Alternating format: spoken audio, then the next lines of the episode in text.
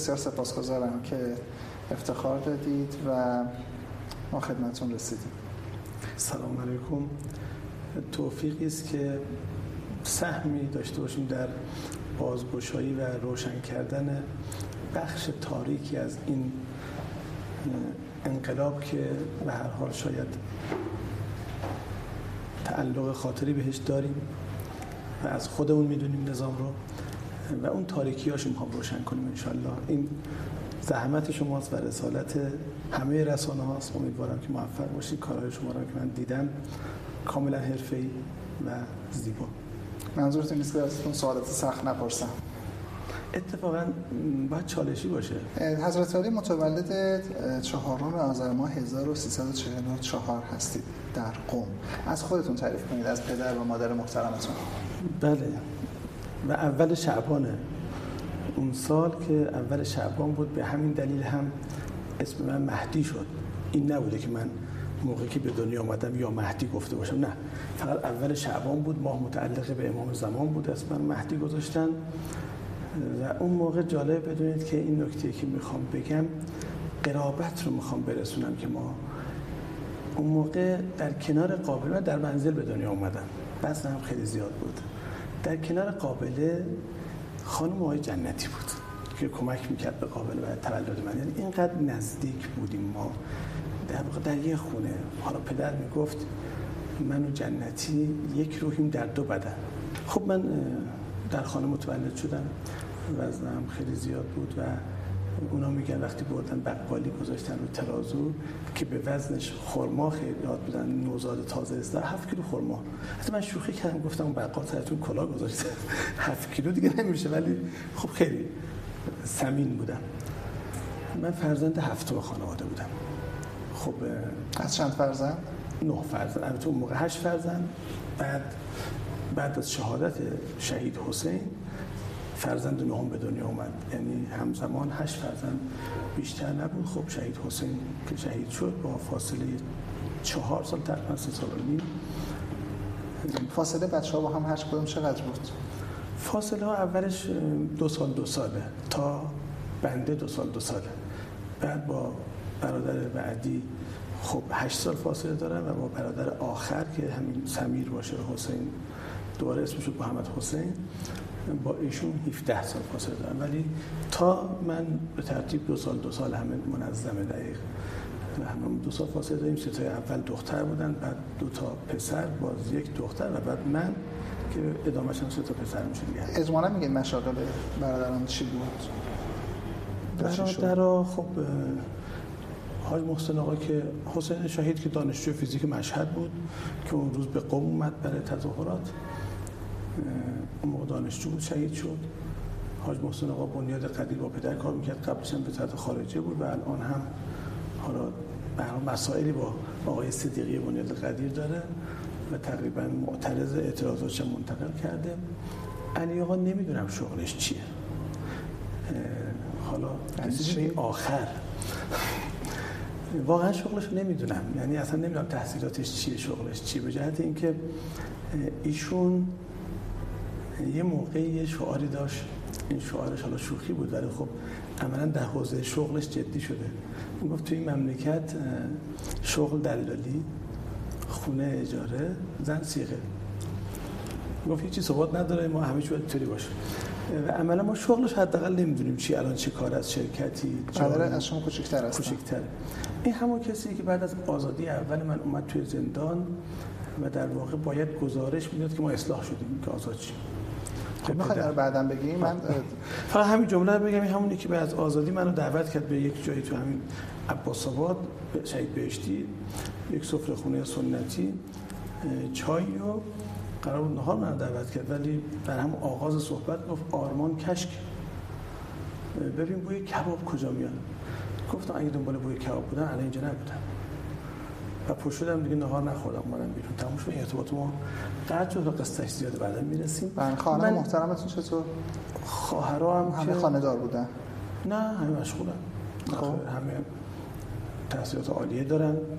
یکیشون که مریم خانم یا کبرا که بیسکویت باقیبش معداد اسمش عوض کرد قبل از انقلاب از از کبرا مریم ارتقا پیدا کرد. الان هم خب شورای زنان ریاست جمهوری در زمان احمدی نژاد بود. خیلی هم کاملا ذوب در ولایت کاملا طرفدار احمدی نژاد در حدی که مخالف احمدی نژاد مخالف اسلام است. بعد طرفدار جلیلی باز دوباره رأی به غیر جلیلی مقابله با ولایت و همه این حرفایی که همیشه دارن نظریات شاز عجیبی داره ایشون. و همه بلاهایی که سر من اومده سر این خواهر و اون برادر. اینا طراحی های بگیر و ببند و همه اینها کار این دوتاست پدر رو هم اینها تا اونجا رسوندن که الان برای بکنه. و حتی اون متنهایی که نوشته شد بعضیش کار این هست کار اون خواهر. خواهر بعدی همسر آقای موسوی گرمارودی مرتضا برادر علی. ایشون همسر آقای دکتر نوحی بیمارستان قلب. اولی.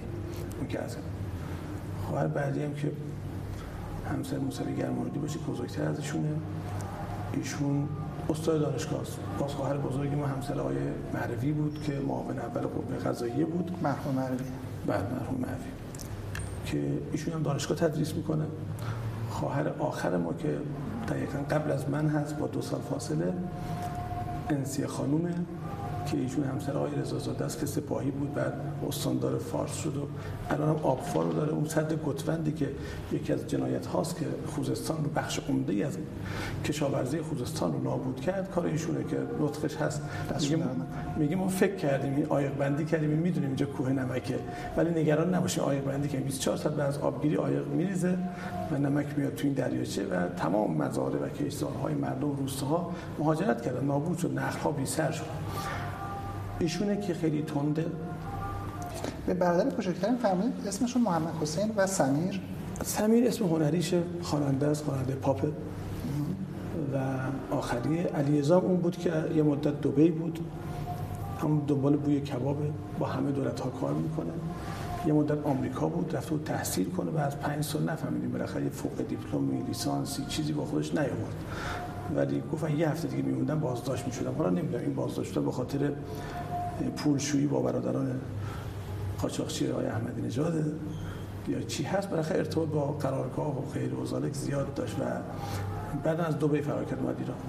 یعنی همینطور در واقع با همین برادران کار می‌کرد. تو اون دکلایی که شما فکر می‌کنید ایشون هم دستی داره. دکلایی که نیومده به ایران. در حال ارتباطاتی با همین برادران عزیز دارن بسیار خوب. عرض شود که ما چیزی که فراموش کردیم خیر پدر بود. خب پدر اولین بازداشتش رو زمان آقای پروژری داشت سال 39 که اون سخنرانی معروف رو کرده بود که بالای منبر گفته بود که شاه در دست مرجعیت مثل انگشتری است در دست آقای بروجردی هر وقت در میاره. یعنی می‌خواست مرجعیت رو جایگاهش بلند کنه که شاه عصبانی شد که همچین حرفی داد و بالاخره ایشون بازداشت شد و آقای بروجردی گفت تب کردن در این بازداشت. پیگیری کرد آقای بروجردی نهایتا آزاد شد. ایشون در اون بازداشت تعریفی که پدر همیشه می‌کرد مکرر که خیلی بهشون احترام کرده بودن اونایی که بازداشت کردن معمولینی که ایشون بردن از این شهر به اون شهر. خب بعد میاد به سال 42 قیام مردم تبعید بازداشت امام برگشت امام به قوم و اون منبر معروف الفبا رو ایشون می‌کنه. در مسجد اعظم ایشون میره برای منبر خب میره هم هم است خب امام آزاد شده مردم اومدن امام ببینن سر صداست هم هم از طلبا. ایشون می‌بینه نمیشه اینو ساکت کرد. خب طبق روال اینها بعد از خطابه بعد میگن قال الله حکیم فی محکم حکامه یه آیه کتابه یه آیه می‌خونن. یا قال رسول الله یا قال صادق یا قال الواقع یک روایت می‌خونن. اما ایشون این کار نمی‌کنه. میگه الف به ت ت شروع می‌کنه الف با تا ه آخرش. جمعیت این عاشق رفته بالا انبر امام نشسته الف با داره می‌خونه. تموم میشه ساکت میشه مجلس. با این ترفند سخنوری. و بعد میگه این تازه الف با انقلاب ماست. و ایشون هم توی خونه نه وجوهات آورد که باید واقعا بلیمشون باشیم نه پول دیگری حتی حقوق شورای نگهبان رو نیافت خب مالیات ها اشکال داره. ایشون پول معلمی تدریسی که در دانشگاه یا جاهای دیگه می‌کرد بعد از انقلاب و بعد پول منبر جایی که می‌رفت و مصرم بود. که اگه جایی باهاش طی کنن دیگه نمی‌رفت می‌گفت من منبر امام حسین رو طی نمی‌کنم. هر چی دادن اونی که امام حسین داده است. پاکت رو نگاه نمی‌کرد. با همون وضعیت چون منبرهای در کویت و جاهای مختلف داشتن زندگی خوبی داشتیم. زندگی در حد معمول متوسط به بالا داشتیم. این وضعیت زندگی در یه همچین فضایی روش کردیم. در نهایت درس شروع میشه. خب ابتدایی در قم و که تا سال سوم قم بود که مدرسه خوبی هم بودیم آخریش از زاپور آقای طیب ما خیلی منضبط بود. و بعد اومدیم دامغان دو سال تبعید بودیم. سال چهارم و پنجم دامغان بودیم و بعد تبعید تموم شد برگشتیم اون دین دانشی که آقای بهشتی در تأسیس اون به هر حال مؤثر بود. مدرسه دانش ویژگی داشت؟ طرح درسش چیا بود؟ مثل مدارس معمولی بود تفاوتی نداشت ولی توی انتخاب بچه های ظاهرا بهتری انتخاب می‌کنه هرچند تک و توک ممکن بود کسانی هم باشن که توی از دستشون در رفته باشه. ولی خب مثلا من اونجا با مذهبی ها رو با هم ایزوله می‌کردن؟ ایزوله نمی‌کردم. اگه فردی آشفتگی داشت تو خانواده یا منضبط نبود و گزینش می‌کردن. یعنی ردش می‌کردن. نمیپذیرفتم بله خب چه کاری هستش که مدرسه آدم های سالمو برداره گل ثبت نام کنه؟ از این جهت میگم که امروز همین سنت به حال نمی‌تونیم بگیم. حسنه غیر حسنه در مدارس به ویژه مذهبی هست که سرمایه گذاری می‌کنن رو بچه هایی که هیچ مشکلی ندارن. این چه هنری است که آدم در واقع بچه بدون مشکل رو تربیت کنه؟ باید من فکر می‌کنم یک سری فیلترهایی باشه در یه جاهایی. یعنی وقتی ما می‌خوام یک شرایط خاصی بچه هایی رو تربیت کنیم. حالا در کنار اگر یک سری بحران های اجتماعی جدی است به اونو باید رسید ولی کنار هم قرار دادن مثلا شما چی باید برسیم به اونا اونا باید رسید اونو براش کار کنیم؟ حالا فرض یه بزهکاری از زندان اومد تو مدرسه کنار بچه شما نشسته. بزهکارها رو آقای دکتر نمیپذیرفتن؟ نه همین. افرادی که متدین نبودن نه نه نه مذهبی نه همه جور بود. فقط اونایی که آشفتگی اجتماعی داشتن در خانه. یعنی مثلا فرض کنید یه خانواده ای که پدر مثلا قاچاقچی بوده پدر مجرم بوده یه همشون قصه هایی که این باید در جای دیگه کنترل بشه خدا نکنه آسیب در مدارس که روی این جدی تخصصی کار کنه یعنی یک آسیب اجتماعی موقع مسئول اون مدرسه دیگه نبوده مسئول خب دین و دانش بوده. حالا اونو پاس دادن به یک مدرسه دیگه. یه موقع عزیزی می‌گفت که روی تخصصی روی یک رشته کار می‌کرد حالا به اونم می‌رسیم. آقای حلبی. مرحوم شیخ محمود حلبی که انجمن حجتی مهدوی داشت بهش می‌گفتن چرا به فقه و اینا نمی‌پردازی؟ می‌گفت حوزه جامعه ما هم متخصص قلب می‌خواد هم مغز و اعصاب هم بواسیر. ما به این رشتهش پرداختیم. اتفاقا با مدارس جمع کرد. فرزندان طلاق رو در واقع آسیب هاشون رو دید فرزندان معتادان رو دید. نه آسیب هاشون روش کار کرد تخصصی. یعنی نه اینکه این آسیب رو منتقل کنیم به کل کلاس. اتفاقا اون کسی که آسیب باید ما بتونیم در یک جایی مخصوص اینها شروع کنیم اینها رو درمان کنیم آسیب ها رو کم کنیم. من فکر کنم کسی تخصصی رو باید کنه. حالا ایشون نظرش این بود من نمی‌خوام بگم. تو اونجا بودیم بعد مدرسه صدر و بعد مدرسه حکیم نظامی که مدرسه بزرگی بود در قم همه امکانات هم داشت. و بعد هم که انقلاب شد اومدیم تهران. رفتیم علوی. رفتیم علوی. که اسس علی التقوا بنیان مرسوسی است که آیه علامه کرباسچیان رحمت الله علیه و استاد روزبه با همون امکاناتی که در آمریکا داشت رها کرد. من بچه تربیت کنیم آدم تربیت کنیم اما آقای که مدرسه عربی بیشتر که آدم برای نظام جمهوری اسلامی تربیت کنه برای سازمان مجاهدین تربیت کرد. نه ما در اونجا ببینیم اولا مثلا شهید قندی که مجاهد خلق نبود فیاض بخش مجاهد خلق نبود شهید فیاض بخش. شهید کلانتری که نبود. یا البته خب آی حداد اونجا تربیت شده سفار هندی اونجا تربیت شده که موبایل عرق شهر برزیم ولی به هر حال خیلی رجال سیاسی ما آقای هم آقای ظریف از همون محصول اون مدارسه علوی و نیکان. آقای ظریف تکمیل نکردن تدریس درسشون از ایران رفتن ولی به هر حال محصول اون مرز است. حالا میاد در اون مجلس مدرسه صحبت می‌کنه و شرکت می‌کنه. و نهایتا وقتی که امام وارد ایران شد تنها جایی که پایگاه شد برای امام بره مدرسه علوی بود. پس باز همون آدم سازی ایشون جا شد. و کسانی که اومدن همین شاگردان آقای علامه کرباسی بودن دوره امام گرفتن؟ آقای مهدی واعظ ما میگیم مهدی واعظی شما میگیم محمد اصفهانی. آقای محمد اصفهانی که قرآن خوند در فرودگاه هم کلاسی ما بود. تو مدرسه علوی بود. و خیلی ها من می‌خوام هم کلاسی دیگه تون کیا بودن هم دوره ما یک آقا مصطفی خامنه ای بود که اون خواب بود و منم علی هر دو خیلی بودیم تو لیست پشت سر هم نوشته می‌شدیم که جای هم میشستیم میچرخید. هر هفته جا هم میچرخید. البته من میرستم اونجا گوشه که نشستم ایشون منو بایپس می‌کرد می‌رفت جای من نمیشست. چرا؟ ها چرا؟ حالا علت داشت. من رسیدم به مسئول تخته می شدیم گشت باید می آوردیم. کارا می کردیم دیگه. اون تخته رو اداره می کردیم گشت می آوردیم برای معلم. زحمت می کشیدیم. خب بچه رئیس جمهور حالا نفسه بعدی میشست دیگه نخواد زحمت بهشون هم بشه. من دوست داشتم البته. ایشون هم پدرشون رئیس جمهور بود. بله. بله آیه آقا مصطفی خامنه ای بود فرزند ارشد آقای خامنه ای که ایشون هم 44 هم دوره ماست آیه سعید مهدوی بود. آیه سعید مهدوی کنی مهدوی کنی آزادای آقای مهدوی کنی بله. که الان رئیس دانشگاه الان رئیس دانشگاه مصادقه بله. و آقای سعید رفیق دوست بود. پسر آقای رفیق دوست بوده بله پسر ارشد آقای رفیق دوست. بله. دیگه بودن این چند نفر دیگه تو ادوار قبل مجتبی هم سال بعدش اومد. یعنی مجتبی 4 سال کوچیک‌تره دیگه متولد 48 سال مجتبی خامنه‌ای. سال آخری که ما می‌رفتیم خب تابستونشون اومد بود دبیرستان قبلش نیپرور بود. یعنی راهنمایی بود. اومد دبیرستان که حالا دیگه آیا آقا مصطفی زیاد سیاسی نبود. جلسات تحلیل سیاسی ما هم چند جلسه اومد. دیگه زیاد ما هم نقد می‌کردیم تعارف نداشتیم. مثلا ایشون من تو جلسه گفت بابا میگه اگه همه وزرا راه میرن آقای رفیقوس میدوه. منم گفتم که به بابات بگو ما دونده نمی‌خوام. ایشون بفرست دو میدانی. ما می‌خوام یه وزیر بشه فکر کنه کار کنه.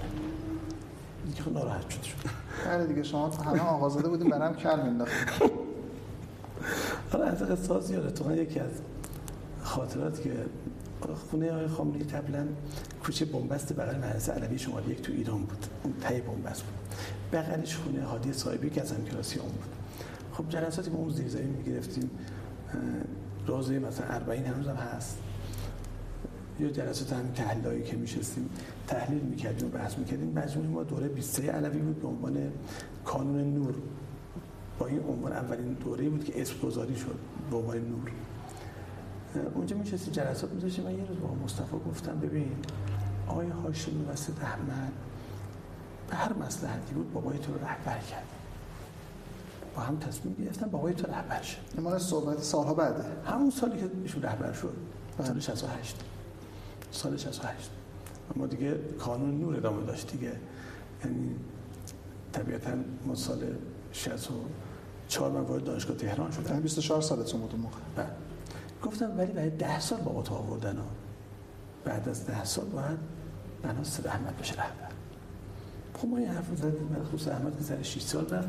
آقای هاشمی هم که سر 8 سال بالاخره تصمیم گرفته شد در جناح راست که ایشون بعد از ریاست جمهوریش 8 سالی تموم شد ناطق بیاد و ایشون بره یکم استراحت کنه خونه نشین شه که آقای هاشمی هم البته با یک سیاست بسیار هوشمندانه کارگزاران درست کرد و خاتمی رو گذاشت تو کاسه اینا گفت شما 8 سال با خاتمی مشغول باشید. از دوره تاریخش داریم خارج میشیم اما خود آقای هاشمی به آقای ناطق رای دادن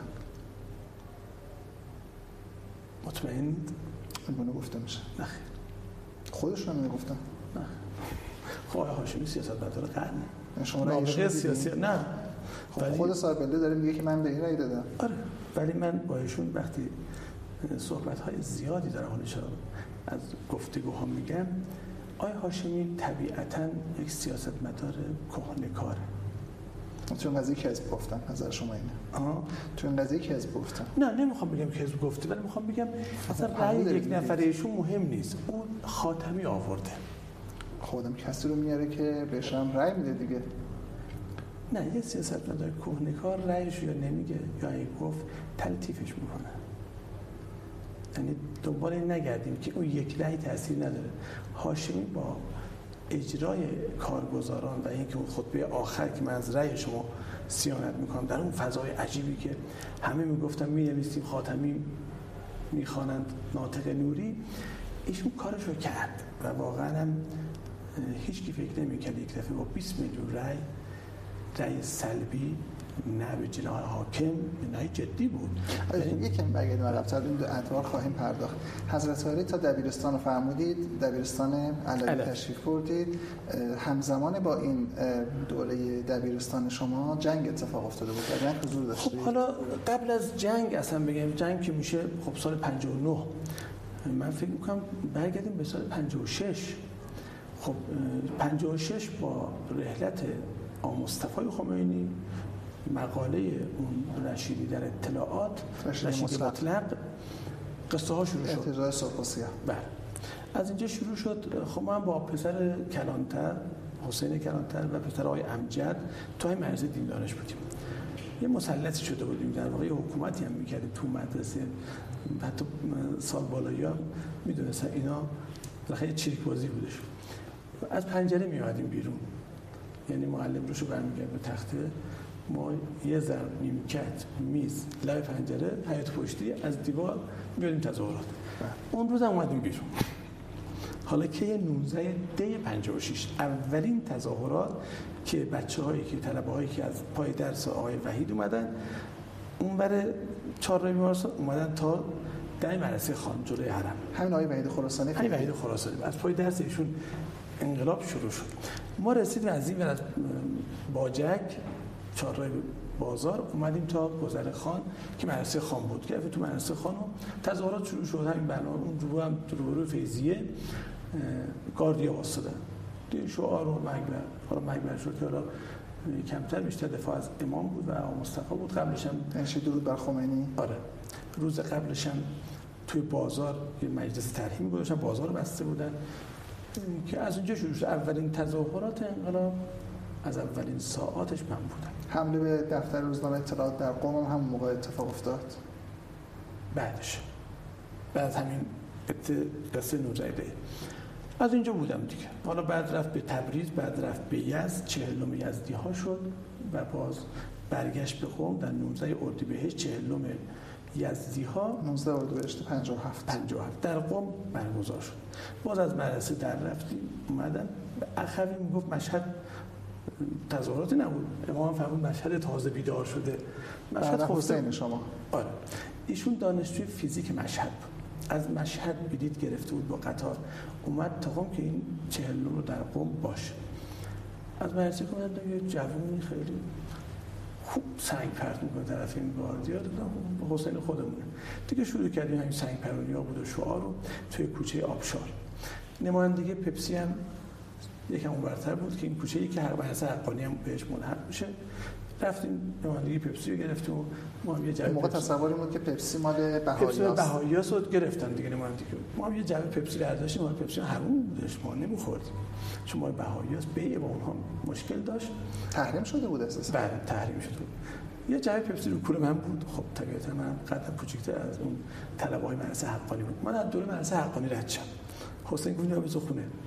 خیلی قشنگ این حکایت. جلو مدرسه حقانی طلبه ها خب منم میشناختم. خب تو مدرسه آقای قدوسی بود آقای بهشتی بود آقای پدر بنده مدرس اونجا بود آقای مصباحی ازدی بود همه اینا اونجا بودن. خب منم اونجا زیاد می‌رفتم میادم به شوخی شوخی بالاخره تعدادی از این پپسی ها بالا برداشتن مشغول خوردن شدن دیگه تا ازشون عبور کنیم به داخل طلبه ها گفت دزدی که به دوز بزنه شاه دزده یه سرش بردن. حالا جالب منه نوجوان با یه جعبه پپسی اومدم خونه. جرئت نکردم جعبه پپسی دزدی رو. پول نداده که بیش حرام. ببرم خونه. قاچاق ناراحت این پپسی آورد تو خونه. رفتم توی خرابی. بغل خونه بود. قایم کردم کارتون رو بزنم. رفتم تو دیگه ظهر شد. با اخوی برگشت خونه. ناهاری بود. یه املتی درست کرد. مادر رو. اصرار که نرید. دیگه بسته شما از صبح رفتیم تظاهرات دیگه نرید. که اخوی گفت نه. پیام امامه. نباید صحنه خالی کنیم و حرکت کردیم با حسین آقا دوباره اومدیم بیرون. دیگه بودیم درگیری بیشتر به همون صورت پیام امام رسیده بود. بله پیام قشنگ تکثیر می‌شد دونه دونه استنسی پخش می‌شد و تلفن هم می‌رسید. برگشتیم دوباره تظاهرات تا ساعت 5 6 بود که حمله گاردیا شروع شد تیراندازی شروع شد. که شروع کردیم که گازشگاه می‌زدن. ایشون مثلا یه گازشگاه در حال چرخش برداشت طرف گاردیا پرت کرد. یه قوطی گازشگاه دیگه من داد توی لوله ناودون قایم کردم که بعد از تظاهرات ببریم خونه. که عمل نکرده نه من خالی شده بود دیگه بود خالیش. که برگشتم در یکی دیده من قایم کردم اینجا برده. تو این فرارها یکی از این فرارها که تیراندازی شروع شد ایشون تو کوچه اول فرار کرد من طرف کوچه دومی. که دیگه دیشون ندیدم تموم شد. شهید شدم که برگشتیم تو کوچه اول تحقیق که چی شده. خب یه نوجوان خبر این بود که این نوجوان 13 ساله تیر می‌خوره ایشون هم فرار می‌کنه تو خونه. میره این نوجوان رو بکشه تو خونه گلدم تو مغزش می‌خوره. مشخصات لباس آسیب کوتاه قهوه‌ای رنگ همون بود که باید ایشون باشه. خب ما نمی‌خواستیم بپذیریم که شهید شده ولی تیکه های جمجمه رو زمین بود هنوز استخون جمجمه رو زمین بود و مغزی که پاشیده به دیوار. گفتن این مغز اون جوونه و اینم تیکه های جمجمهش خب نمی‌خواستیم بپذیریم گفتیم نه ان این نیست.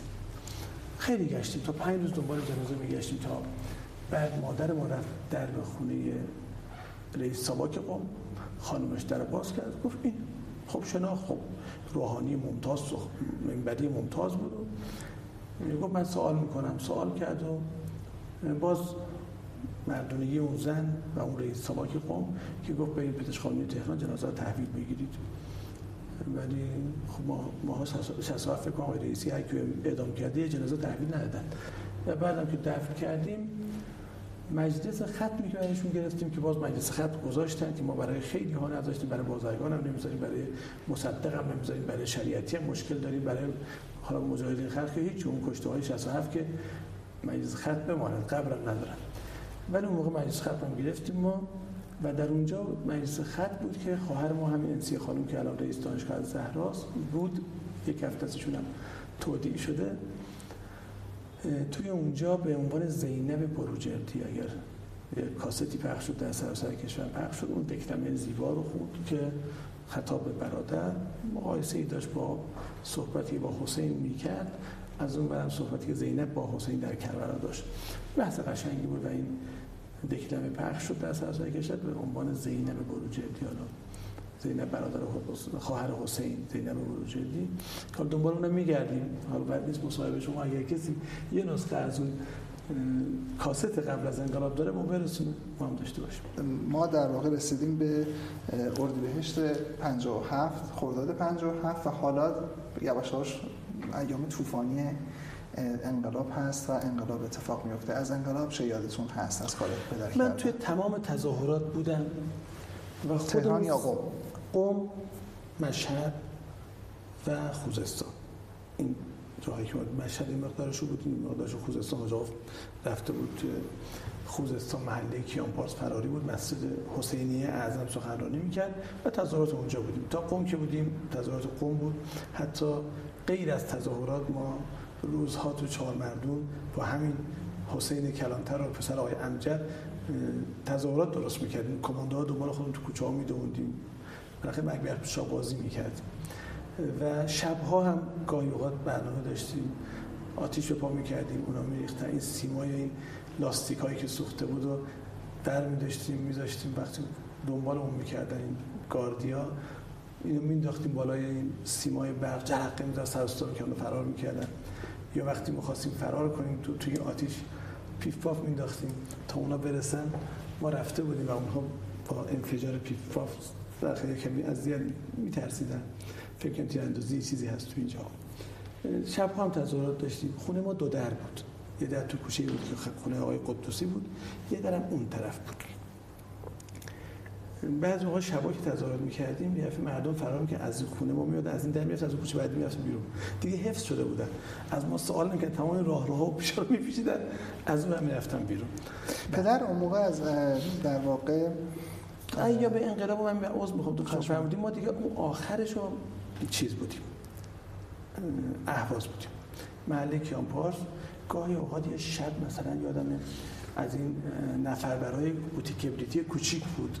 ولی شنی داشت اومد جلوی خونه ما که اونجا مخفی بود حاج آقا ما گفتیم اومدم ببرن حاج آقا رو. خب چاره نبود در باز کردیم. جناب سرهنگ پیاده شد از نفر برای نظامی. یک سلام نظامی. ما وفاداریم و اینا وفاداری به امام. خمینی خب همین آدم ها همین آدم هایی که الان وفاداری می‌کردن بعد انقلاب در یک سفر آقای خلخالی اومد اهواز پنج نفر بدون که یک برگ از این پرونده بگه بیارین. اعدام کرد. صبح من پیش آقا که امضا کن چی امضا کنم جنایت کردی که حالا حکایتش مفصل آقا اومد تهران و اعتراض و با آقای تاریخ و خرم آبادی و آقای جنتی و آقای دیگه. پنج نفر شدن پیش امام. از مفاسد خلخالی بگیم از جنایات خلخالی میگیم. امام پذیرفت پذیرفت. نپذیرفت من امامه رو به زمین می‌زنم. این بارها آقا آقا می‌گفت. من امامه رو به زمین می‌زنم و از نهضت جدا بشین شما امامه رو به زمین بزنید قبول کردن. و وقتی از مفاسد شیخ صادق خلخالی میگن امام میگه من هم مفاسدی از اون شنیدم. احمد رو صدا می‌زنه.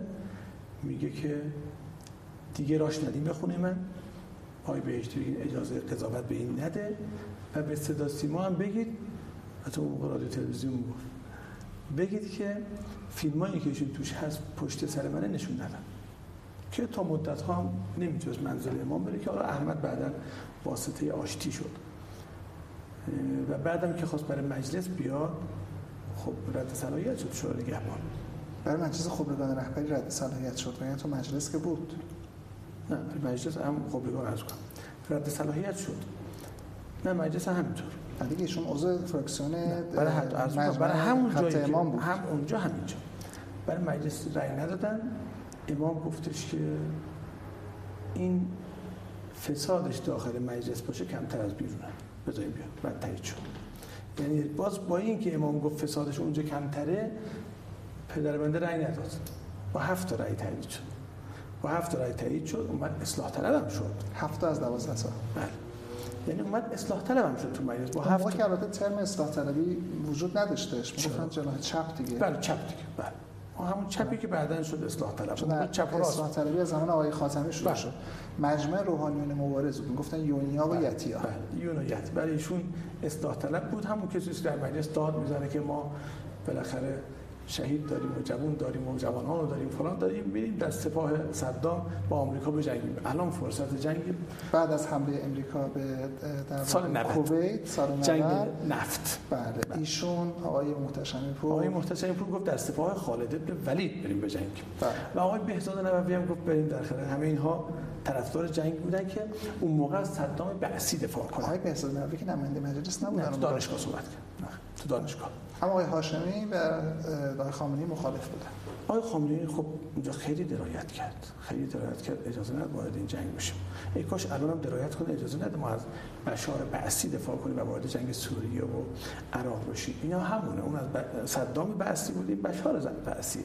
الان ما داریم از این دفاع می‌کنیم. و خطای محض خطر بسیار بود. حاشیه رفتیم. تو همون فضای با این تفاوت که سوریه برای سالها متحد ما بوده و صدام ما جنگیده اما بذاریم سر جاش باز در مورد صحبت بکنیم. فهمید که آقای خلخالی در واقع حکم اعدام رو دادن و پدر به حضرت امام گفتن این ماجرا رو حضرت امام نظر ایشون رو کاملا پذیرفتن و آقای خلخالی رفتن شد. حتی این مجلس تونست راه پیدا کنه. با این سفارش امام بود. یعنی در واقع توصیه به جای مرحوم آقای مهدوی کنی رفتن شورای نگهبان درسته؟ نه از آغاز شورای نگهبانشون از آغاز شروع که از آقای جنتی یادم تو اون سفر من تو ماشین بودم. دور ایشون عضو شورای نگهبان بودن؟ بله. بعد از استفای مهدوی کنی نبود. من اشتباه می‌کنم. نه درست میگین شما. ولی از هم دور اول میگم بودن بله. از دور اول بودن آقای جنتی تو اون سفر تا من تو ماشین بودم آقای جنتی بود و حاج آقا. که ایشون گفتن که دعوت کردن بیام برای شورای نگهبان و دیگه قرار شد جنتی بره صحبت کنم این دست اتفاق افتاد و این جایگزینی انجام شد. از هزار ولی دوره اولی منظورم بله بله متوجه هستم دوره اول هستش. از 1358 پدر نماینده حضرت امام هستن در انجمن حجتیه. از قبل از اون هم با انجمن حجتیشون ارتباط داشتن؟ حاج آقا طبیعتاً با آقای کرباسچیان مدیر مدرسه علوی که ما اخویان حسین شهید رفته بود اونجا طبیعتا خیلی ایشون قبول داشت و خیلی دوستش داشت. چون خیلی منظم و منضبط بود و استاد اخلاق بود. به ایشون خیلی ارادت داشت. با آقای شیخ محمود اهلوی واقعا ارادت داشت دوستش داشت. و مشی انجمن رو در مبارزه با در ترویج امام زمان در مبارزه با بهاییت خوب تایید می‌کرد. این قصه است. ولی بعد از انقلاب آقای متحری باعث این قضیه شد. ایشون هیچ تعلق تشکیلاتی به انجام نداشت. فقط میگم شیخ محمود علوی رو دوست داشت و آقای کرباسچیان آقای متحری میگه خودشون تعلق خاطر ایشون هم خیلی دوست خیلی دوست داشت. آقای خامنه‌ای هم همینطور آقای خامنه‌ای هم آقای سجادی حتی بعد از آقای شیخ محمود حلبی آقای سجادی و وقتی رفت پیش آقای خامنه‌ای در بغل گرفت در آغوش گرفت. نفر دوم انجمن مهندس مادرشاهی مشاور ایشون در ریاست جمهوری بود. هنوز هم مرتبط با ایشون. آقای خامنه‌ای هم خیلی به انجمن من بود و اون موقع آقای متحری باعث شد گفت پشت بریم پیش امام به امام بگیم از این نیروهای امام زمانی استفاده کنه. و رفتن اونجا امام گفت تو نماینده من در انجمن. و نماینده امام در انجمن بود تا اون قصه سخنرانی آقای جنتی در نماز جمعه قم که چند سوال از انجمن حجتی اون سوالا رو کرد قبل از اون قصه که حالا من تمام این جلسات و اینا رو دارم مباحثات اینها رو دارم در شورای نگهبانم تشکیل شد جلسات جلساتی بود بین آقای جنتی بله. حاج آقا آقای طاهری خرم آبادی آقای راستی کاشانی که از اینا فعلا آقای راستی کاشانی هست که از مجاهدین انقلاب اسلامی بود و سپاه. آقای راستی کاشانی نماینده حضرت امام بودن در سازمان مجاهدین انقلاب اسلامی نه سازمان مجاهدین انقلاب اسلامی بود نماینده نبود. امام فقط در انجمن نماینده داشت بعد در از جمهوری نماینده نداشت. درسته بهشتی بود هاشمی بود خامنه‌ای بود اما نماینده در یک حزب یا انجمنی بذاره فقط انجمن حجتی بود که اونم پس گرفت از چند سال. عجیبشون آقای ارشد تایزاده در گفتگو با ما گفتن که ایشون نماینده حضرت امام بود. شاید من اشتباه می‌کنم. نماینده ای که ابلاغی داشته باشه من نشدم ایشون نزدیک بود نه ابلاغ نمایندگی مال ایشون بود که بعد امام گرفت نمایندگی یعنی تنها حزبی که اونی که هم می‌دونم این است انجمن بود. وقتی امام از ایشون ابلاغشون رو گرفتن ایشون ارتباطشون قطع شد بله. با انجمن قطع شد حالا قصه این است. اون موقع جلسات تشکیل شد. مباحثات شد که از انجمن نمایندگان انجمن می آمدن در همون شورای نگهبان همه اینا پیاده شده مکتوب دفاع کردن. و همین آقای جنتی بعد از این جلسات گفت تا حالا شما یه حامی داشتید خزعلی الان دو تا حامی دارید خزعلی و جنتی. صحبت های جنتی در حضور اون آقای. افتراق چجوری جا شد دکتر؟ از اینجا شروع شد که آقای جنتی وقتی که اون روز در نماز جمعه قم سخنرانی که چند سال از انجمن حجتیه شبش اومد خب منزل ما یه منزل بود یه نوپان بین ما بود پذیرایی با یه نوپان جدا کرده بودیم. اومد و همون شب آقای انجمن اومدن منزل ما. و جلسه گذاشتن با آقای جنتی آجا. که این چی بود؟ این حرفی که زدی خب تو گفتی یه طرفدار داشتیم یه حامی داشتیم حالا دو تا داریم. دست کرد تو جیبش کاغذ در آورد؟ گفت من می‌خواستم برم بالا صحبت کنم بچه های سپاهی دادن گفتم بخون. من اونی که اونا گفتن رو خوندم فقط. چشم جبران می‌کنم ببخشید. سپاه موقعی انقدر موضوعیت نداشت؟ داشت؟ اصلا سپاه توی مذاکرات بود. اصلا مذاکرات انجمن تمامش یه پاش سپاه بود. یه پاش سازمان مجاهدین انقلاب اسلامی بود که آقای راستی کاشانی باشه و یه پاش این آقایی بودن دیگه. کدوم جان هست سپاه؟ مشخصا چه کسی؟ حالا می‌بینم توی مذاکرات میگم خدمتتون. الان حضور ذهن مثلا از انجمن آقای مهندس سجادی و کسان دیگه بله. میمدن آقای مادر شاهی و مهندس سجادی. آقای اون دیگه شاید اسمشو خوششون نیاد؟ میگن اون شب بودن. یا حاج رضایی بود که اسمشو نگیم. اون ایناشو مطرحن اونو نمی‌خوام مطرح باشن. اینا بودن. چطور از چشم امام افتاد انجمن خب بعد از اون صحبت امام که اینهایی که می‌گوین فساد زیاد بشه تا امام زمان بیاد خب انجام بیانیه داد. گفت حالا که امام اینو فرمودن ما اصلا تعطیل و اموال و چیزایی هست ما دفاتر اون میدیم به ولی فقیه. به حاکم بعد آقا رفتم پیش امام گفتن این حرف ماره ایشون نبوده ماره اینا نبوده ماره روحانی در خمین بوده. اینا اگه می‌خواستن فساد زیاد بشه که خب نمی‌رفتن از دین دفاع کنن با بهایت مبارزه کنن. این بینا نمی‌خوره. امام گفت چرا از خودشون دفاع نکردن؟ حاج آقا گفتن اگه دفاع می‌کردن تو اون فضا و تو اون موج و جایگاه شما زیر دست و پا له می‌شدن. اما بعد از اون ماجرا انجمن حجتی در واقع شده جور فحش. آره دیگه حالا جالبه. هر کسی کم میاره میگه انجمن پای انجمن. چپ و راست هم نداره. جهت تیمون و تبرک هر کدوم یه فوش میدن. حالا منی که تو مدرسه درس خوندم که تعداد زیادی از فرزندان انجمنی ها تو مدرسه بودن. فرزندان مسئولین. مسئولین. می‌بینم که این بچه هایی که انجمنی بودن خیلی دین مدار بودن خیلی پاک بودن یه دروغ نمی‌گفتن. مثلا یکی از بچه هایی که خیلی رد بالای انجمن بود ما میادیم از سر فخرآباد سر فخرآباد چهار کوچیک ردشیم وامیستا گفت چراغ سبز حق و ناس باید واسو بره. اگه ترمز بگه تو لنت ترمز اون دنیا جواب بدیم که آدم اینطوری بودن. حالا شما مثلا میگید از علوی چند تا مجاهده خرد داده؟ خیلی. نه خیلی کم. چرا از هم معلماتون دادین هم از خیلی کم. دادین. به عدد انگشت دو تا دست نمی‌رسه. اما چند تا وزیر داده؟ عدد بیشتر داده نه باور کن. ولی خب رده بالا بودن ها. اونی که به چشم میاد چون مرز علوی بچه هایی که تربیت کرده وقتی میره اونجا هم میشه نفر دوم نفر سوم. یعنی رده بالاست. اما تازه اون آدمی که رفته شده نفر سوم مجاهدین نماز شب خون بوده. یعنی اینطوری بوده. تا منظورتون کی هستش؟ حالا اسمشو نیاریم چون خدا بیاریم. چون من به مرز علوی خیلی علاقه مندم. اینو می‌خوام نیارم. بریم سراغ جنگ. بریم سراغ جنگ. جنگ اتفاق افتاد شما دبیرستان بودین. در جنگ حضور داشتین. من از یکی از قصای مال اون, سا... اون سایت های عملیات فتح المبین بود بستان بود و بعد اومد همینطور. اسم بردین جایی فرمودید که خیبر بود. بله، عملیات رمضان بود کربلا یک عملیات سید خیبر بود. فکه سید شهدا. کربلای یک بود کربلای بله. دو بود و فاو بود. کربلا هشت. بعد از کربلا هشت, هشت. بعد از فجر هشت. بعدش رفتیم فاو و اکثرا به این صورت بود که من نمی‌رفتم بمونم. قبل از عملیات با یه رمز تلفن می‌زدم. منظر ما حتی مادرم رمز داشت باید می‌دونستم. باید یه رمز بگن که فلانی مجروح بیمارستان فلان جاست. همه اینا من بیسیم چی بودم؟ رمز بود که عملیات فلان جا باید بیا دو کوهه یا بیا سرتون بیسیم چی بود؟ بیسیم چی بودم؟ و قسمت دیگه هم رفتم ولی بیشتر بیسیم چی بودم؟ و بعد بیا مثلا دو موثری بودین صداتون می‌کردن دیگه. آره قبل از عملیات می‌رفتیم عملیات تموم شد برمیگشتیم. شب عملیاتی هم بودیم خط کردن بودیم و همیشه هم رزمنده بودم کدوم لشکر بودیم بیشتر لشکر محمد رسول الله یک بار بقیه‌اش ترید شهدا. بقیه‌اش لشکر سید شهدا بودم و بیشتر بردان قمر بنی هاشم که به این هر دو نام واقعا خیلی خوب گرفته بودیم دیگه. اصلا حالی پیدا می‌کردیم ما شرایط جنگ. اما در همون جریان هم در سالهای جنگ شما وارد دانشگاه شدید درسته؟ بله. اون موقع یعنی... سهمیه نبود.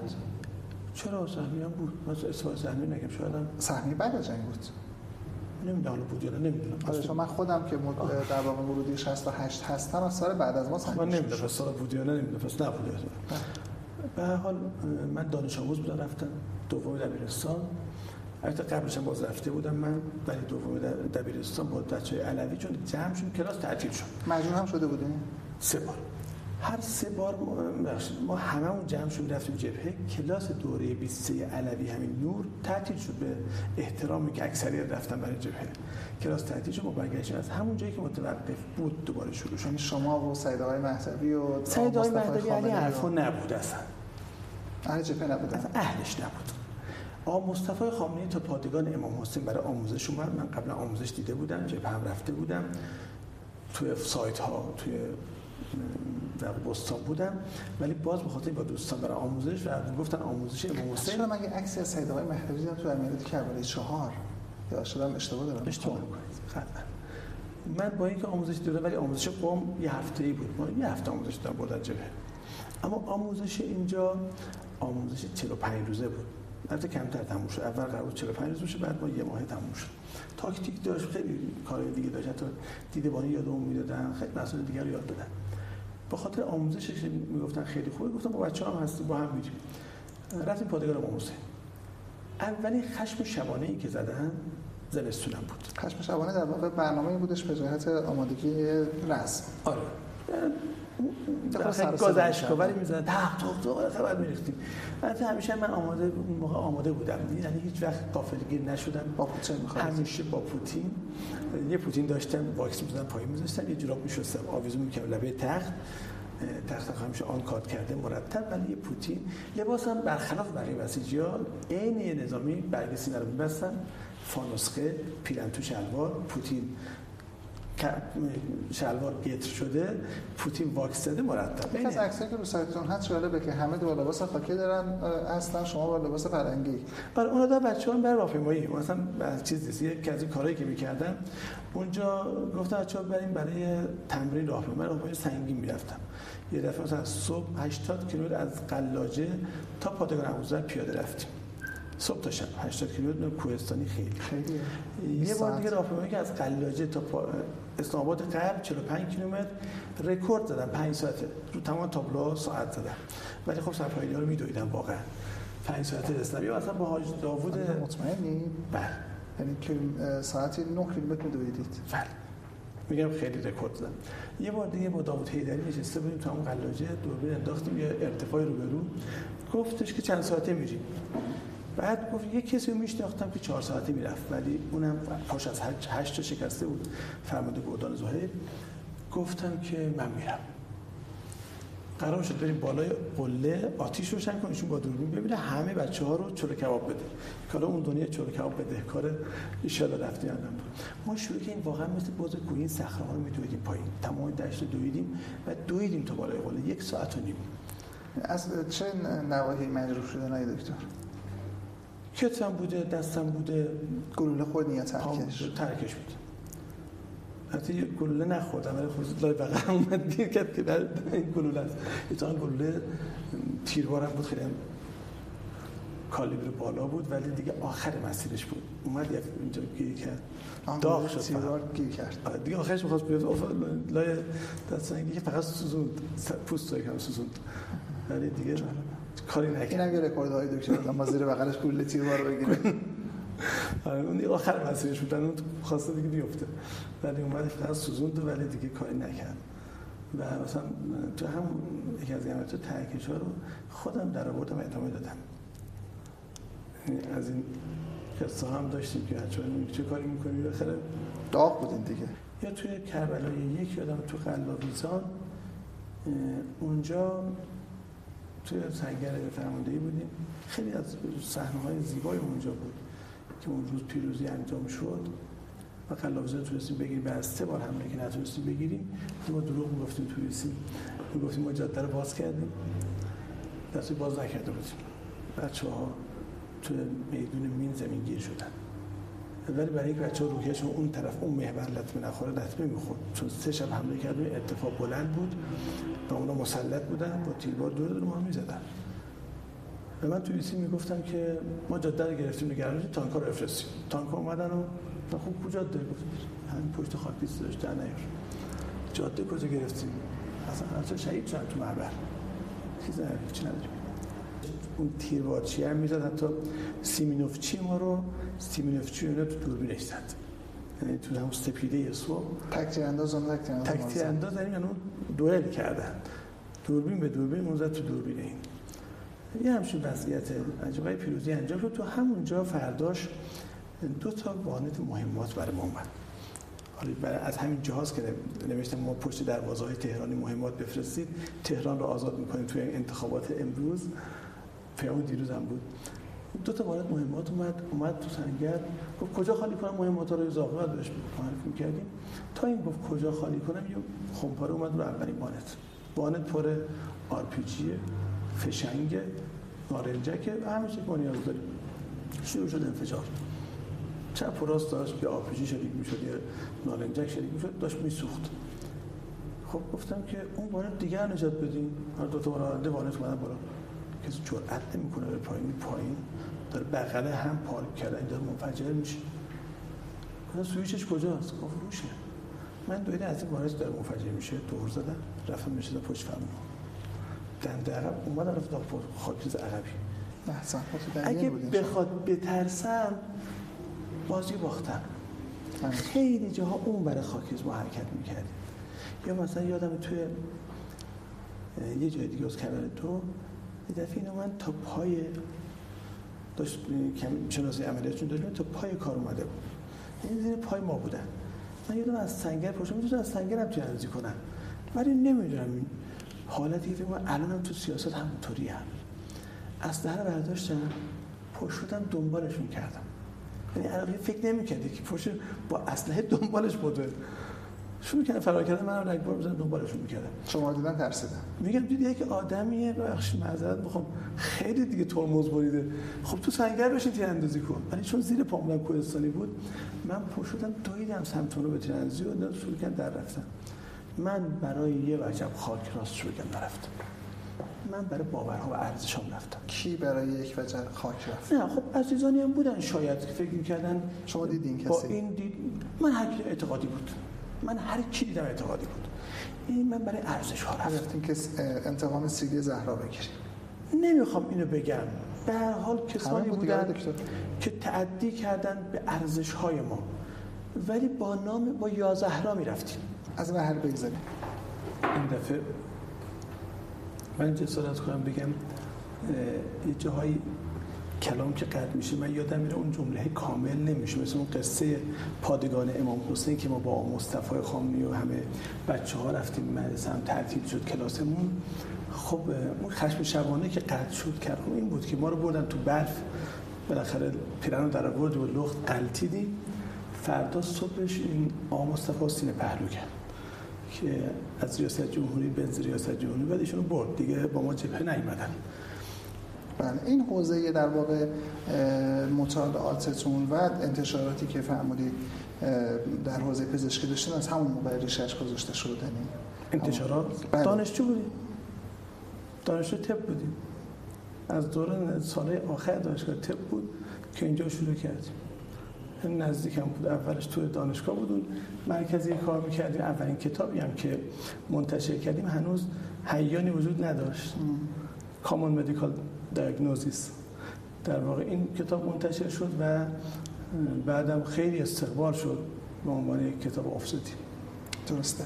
و فرمودید که در حدود 15 سال حدود 2000 عنوان کتاب منتشر الان کردید. نه دیگه بعدش شد 3000 عنوان. اون احتمالاً اون زندگی نامه قدیمی تر. آره من رو سایتتون برداشتم. آره 3000 عنوان چاپ اول داشت. که تحولی شگرف در نشر واقعا نبود. دیگه یعنی وقتی که حیان اومد اصلا نشر پزشکی اول شد. اون موقع چند تا ناشر پزشکی بودن و شاید کل عناوین اولی که چاپ کرده باشن جمعا تا 200 تا بیشتر نه آیا که خودتون ادیت کردین متنی که روی سایت هست؟ یکم مبالغه توش نیست چون نوشتین رشد خارق در حوزه نشر پزشکی. اصلا عجیب بود. وقتی 200 عنوان کتاب بیشتر چاپ نشده شد 3000 فقط ما. بعد از اینجا به قول یکی از عزیزان ناشر گفتش که همه ناشران پزشکی یا بچه های حیانن یا نوه های حیان. مدیر اهل قلممون مدیر تولیدمون مدیر پخشمون همه اینا می‌رفتن دور دور ناشر می‌شدن. الان هر نشری که شما اسم بیارید هر نشر حالا یکم مبالغه شد. ولی به نحوی می‌بینید که یا از حیان جدا شدن یا از اونها دوباره جدا شدن نسل دوم اونها یا کارمنده ما رفتن توش. کارمنده اون مجموعه ارشاد که شما سال 1365 ازدواج کردید. هشت اسفند 65 امام عقد ما رو خوند. عجب. از ولی برای اومدن اینکه این عقد خونده بشه بنده روز قبلش از پادگان دکوه حرکت کردم. یه دونه پوکه توپ زیبا برداشتم. نقاشی شده. می‌دونید خون واحد تبلیغات لشکر می‌گرفت. نقاشی می‌کرد می‌داد یادگاری ببرن بسیجی ها یا یه مین منور مین ضد تانگ این درست می‌کرد. من یه توپ برداشتم. با عنوان گلدون بیارم گلی بزنم و عروس خانم بیارم. رفتیم با قطار بیام این دژبانی که میگرده هر چی گفتیم بابا اینا از تبلیغات پادگان دادن اینا یادگاری های ما رزمنده هاست. گرفت. پوکه رو گرفت. من چون این هدیه رو نیاوردم برای عروس خانم برگشتم پادگان سوار قطار نشدم. برگشتم یه دونه مین ضد تانک نقاشی شده گرفتم ولی دیگه نرفتم راهن. اومدم تیکه تیکه سوار شدم. از وانه تو بعد اومدم سوار یه ماشینی بود میومد نیروهای پدافند داشت میورد عقب. کامیون سوار شدم کنار پلیس رو واسطم بعد اصلا با این لگزا گرم می‌کردم. خیلی سرد بود. تا رسیدم با اون نیروهای پدافند تا نزدیک دورای پروژرت. اینا با نستدن برای نماز. خیلی جالب بود.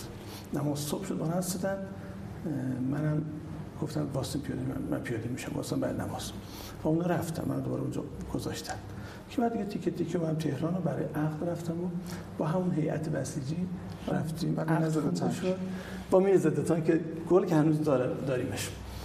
این هدیه دادم رفتیم عقد انجام شد و امامم یه سکه البته سکه پهلوی دادم نه سکه بهار آزادی یه سکه هدیه دادن یه دو تا قرآن برام امضا کردن که اون قرآن هست یادگاری امضایشون و عقد خونده شد.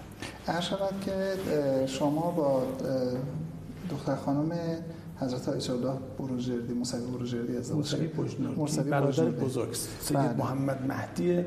موسوی بجنوردی که برادر بزرگ هستند بعد کاظمی که الان هستن. دارت معرف هستن. دارت معرف بعد بعدی و آقا محمد که پدر خانم حسن آقا هستن برادر آخر فرزند آخر این خاندان بله. حتی آقا محمد جوادی هم بودن که خب فوت کردن به خاطر بیماری و شما از همین جهت در واقع نسبت با آقای اسد حسن آقای خمینی آره هر همسران ما یه نام دارن. فقط پدر ایشون محمد سید محمد پدر خانم من سید محمد مهدی.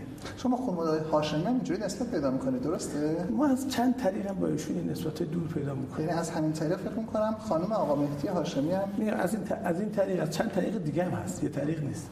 بله. از چند طریق پیدا می‌کنیم. با خیلی از مراجع قوم مراجع نجف یعنی اگه بخوان دنبال ارتباط بگردیم با آقای سیستانی هم ارتباط پیدا می‌کنیم با آقای خویی هم ارتباط ارتباطات دور میشه دور میشه.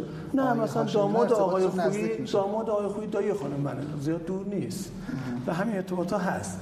نمی‌دونم آسد عبدال اعلای سبزواری خدا رحمتش کنه ما خیلی از مراجع قوم و نجف فامیلی داریم. بله خوب سلامتی. و سرکار خانم شما هم احتمالا به تشویق شما اومدن در حوزه کار انتشارات. بله دیگه ایشون انتشارات ابا صالح رو دارن که چون رشته ایشون هم فقه و مبانی حقوق بود طبیعتا تو رشته خودشون باید کار کرد دوره های تفسیر قرآن خوبی دارن انتشارات. یکیش تفسیر عرفانی و منظوم صفی علی شاه ده جلد شهر داده شده. یکیش نفعات قرآن کار زیادی هم تو انتشارات شده. و بله. فرمودید که ایشون در سالهای اخیر جزو ده ناشر کشور هست. در سالها تا قبل از احمدی نژاد. این سالها این در واقع زندگی نمی ماره همون موقع دیگه از وقت احمدی نژاد اومده دیگه به روز نشده. درسته. در میان بیش از 8000 ناشر کشور. الان بالای 12000 تاست. برای مبالغه نیست؟ در نه رتبه بندی بود. یعنی اینو می‌زدن توی نمایشگاه مشخص بود تعداد عناوینی که کسی کار کرده. این هم رتبه هم بر تعداد عناوین چاپ اول بود. درست. یعنی من اگه شدم اول یا شدم دوم در کشور تعداد عناوین چاپ اول اون سالم بیشتر از بقیه بود. و اواسط هم تو ده تا اول بود. درسته. آقای دکتر من زیر من خود سریعتری سوال از شما بپرسم. شما وزارت اطلاعاتی بودید؟ همکار وزارت اطلاعات بودید؟ نه خیر. هیچ موقع. چون یک جایی هم هستش که گفتین پسرموی ما می‌گوید اطلاعاتی که دروغ نگوید اصلا اطلاعاتی نیست. پسرموتون وزارت اطلاعاتی بودن؟ نه یک بیشتر از این بیشتر از این پسرموتون خیلی بیشتر. خب فامیل زیاد. ان که خدا زیادشون بکنه. چون اون میگفتش که اطلاعاتی که دروغ نگه آره گفتین اساسا روی حرف بچه های اطلاعات نمی‌توان حساب باز کرد. راحت دروغ میگه. پسرم می‌گوید اطلاعاتی که دروغ نگوید اصلا اطلاعاتی نیست. آقای دکتر این پرسش احتمالا زیاد از شما پرسیده شده. برای نخستین بار نیست که من این پرسش رو می‌پرسم. شما در انتشارات حیام کتابی رو منتشر کردید به اسم هویت. رو میزم می‌تونیم بیارید. اون همون میزم آینه از هم هویت. آره. هر شود که در آن زمان اینها مجموعه یادداشت هایی بود مجموعه مطالبی بود که در واقع اعترافات روشنفکران بود. و اگر اشتباه نکنم با حمایت وزارت اطلاعات منتشر می‌شد. این برامون توضیح بدین که این پروژه مشترک شما با وزارت اطلاعات چی بود؟ خب اومد بله از کنم پروژه مشترک نیست. من اینو در زمان آقای خاتمی منتشر کردم. در زمانی که آقای مهاجرانی شد و وزیر ارشاد. قبلش منتشر نشد آقای دکتر. من تقریبا فکر می‌کنم که این قبل از انتخابات منتشر شد. این که 78 ولی چاپ اولش بعد از اینکه آقای خاتمی اومده رئیس جمهور شده و آقای مهاجر. مجوز از آقای مهاجرانی گرفتیم زمان اون بودش. اما فیلم های هویت از تلویزیون خیلی قبلش قبلش خیلی قبل و من اون فیلم رو خودم شاید یک قسمت کوتاهش نمی‌دونم چند قسمت شما می‌دونید چند قسمت؟ خیلی مفصل بود. و من شاید مثلا یه مختصرش رو ده درصد هم ندیده باشم. فیلم هایی بودش که بخشایش در واقع بازجویی های نویسندگان روشنفکران بود مرحوم صحابی بود فیلم هایی بودش که در خارج حالا این کتاب الان اینجاست. این کتاب اینجاست. بله. و توی این کتاب یه چیزی داره آخرش ادبیات داستانی. نویسنده این کتاب آقای مسعود تنظیم و گردآوری آقای مسعود خرمه این اسم واقعیه؟ نمی‌دونم. چون الان دنبالش میگرده هشت تلفنش میگه جواب نمیده. ولی آقای مسعود خرم اومد اینجا این کتاب برای ما آورد تایپ شده آماده. حتی طراحی جلدم کرده همه چی آماده. آورد که چاپ کنیم و من موافقم با این کار. قویا موافقم. الان اگر اجازه می‌دادن چاپ کنم بازم تاش چاپ می‌کردم برای چاپ پیشیشون ما دیگه چاپ نکردیم. اما من هیچ ارتباطی با تهیه کنندگان هویت ندارم. تا قبل از اینکه این کتاب بخونم شاید یکی دو تا قسمت هویت رو از تلویزیون دیده بودم. اطلاعی نداشتم چه خبر است و طبیعتا نمی‌تونم اصلا دخالتی در این داشتم بله این هویت یه بخشیش حرف های منتشر شده دگراندیشانه. یا معاندین. حالا دگراندیشان ما تفکیک کنیم با بداندیشان. من در اینجا دقیقا تفکیک کردم که بداندیش و دگراندیش تفاوت داره. دگراندیش متفاوت فکر می‌کنه. قدمش رو چشم کجا تفکیک کردی؟ تو مقدمه. در مقدمه. تو مقدمه من تفکیک کردم. دگراندیش متفاوته با بداندیش. بداندیش براندازه. بداندیش مخالف خودش بر نمیتابه. می‌خواد باز او هم تحمیل کنه. من حضرات آقایونی که الان رفتار می‌کنن این چل سال چپ و راست هم نداره. بسیاری از این دوستان چپ و راست رو هم بدندیش می‌دونن. چون مخالفش رو تحمل نمی‌کنه. من تو این سر قلم مخالفمو دعوت می‌کنم ببینید صحبت کنیم. ولی دگراندیش محترم اندیشه تو از تبلیغ و ایت رأی بردی مخلص هست به قلم خود حضرت سعدی هستش مقدمه. مقدمه قلم منه. بله. و کلمه به کلمش رو حسابه. دقیقه سر جاش. و از این مقدمه قویا دفاع می‌کنم. و این چاپ کردم آقای علی لاریجانی رئیس سیاسی بود از ما شکایت کرد. رفتیم دادگاه. وکیل اون ما یه آدم نابینا بود که این وکیل ما هم شوخی کرد. جلو قاضی گفت به وکیل اونا گفت شما این فیلم دیدی خودت؟ بعد قاضی واقعا شوخی نکن. ولی واقعا تعجب کردم وکیل ما چرا نابینا تو؟ بالاخره موضوعت فیلمه. باید بتونی ببینی. خیلی مهمه. ولی به هر حال بود و نهایتا تو اون دادگاه الان رقم دفاع خوبی که ما کردیم قاضی گفت اینا زورشون زیاده. به چه عنوان از شما شکایت کردن؟ چرا چاپ کردیم مال ماست چون این برنامه تلویزیون رو پیاده کرده به علاوه اضافه کتاب ادبیات داستانی. میشه ببینم شاید دکتر. بله. برنامه تلویزیون پیاده شد و ایشون پیاده کرده برنامه های تلویزیون رو و یه چیزای ادبیات داستانی اضافه کرده های مسئول خورم و من هم معتقدم این باید مستند بشه. حالا موافق یا مخالف فرق نمی‌کنه. اون قسمتی که ما در هویت مخالفیم اعترافات اجباری است از سعیدی سیرجانی این کارهایی که در زندان میشه. اما اینکه مثلا در خارج کشور در یک همایشی مثلا ضد انقلابی صحبتی کردی خب همایش رو صحبت کردی چه اشکال داره؟ یا در یک کتابی نوشتی یا در این مقاله منتشر کردی این هم خوبه. فقط قسمت مثلا سعیدی سیرجانی که در زندان بوده یا در خانه پوششی بوده اینایی که اومده توش. یا آقای مهندس صحابی؟ حالا مهندس صحابی آدمیه که خودش حرفشو می‌زنه. سعیدی سیرجانی میگیم تحت فشار بوده. مثل ابتهی و اینها تحت فشار ناچار شده دیگه. خسته شده تسلیم شده. ولی آیا فکر نمی آقای مهندس صحابی عقیدهش رو که توش تحمیل کنه؟ آقای مهندس صحابی حرف خودش می‌زد. الان هم حرف می‌زد. اگر زنده بود هم حرفا رو می‌زد. سعید سیرجانی ما می‌تونیم بگیم که ایشون خب برید خسته شد و ایشون گفت. حالا اینکه ما بدانیم یه عزیزی از ما در زندان بریده است و این حرف ها زده این که گفته شده پخش هم شده ما مستندش می‌کنیم. امروز الان در بدر دنبال این کتاب میگردن که آقا اینو بدیم ما می‌خوام بهش رجوع کنیم. چون فیلم پس شما برنامه رو ستایش می‌کنید؟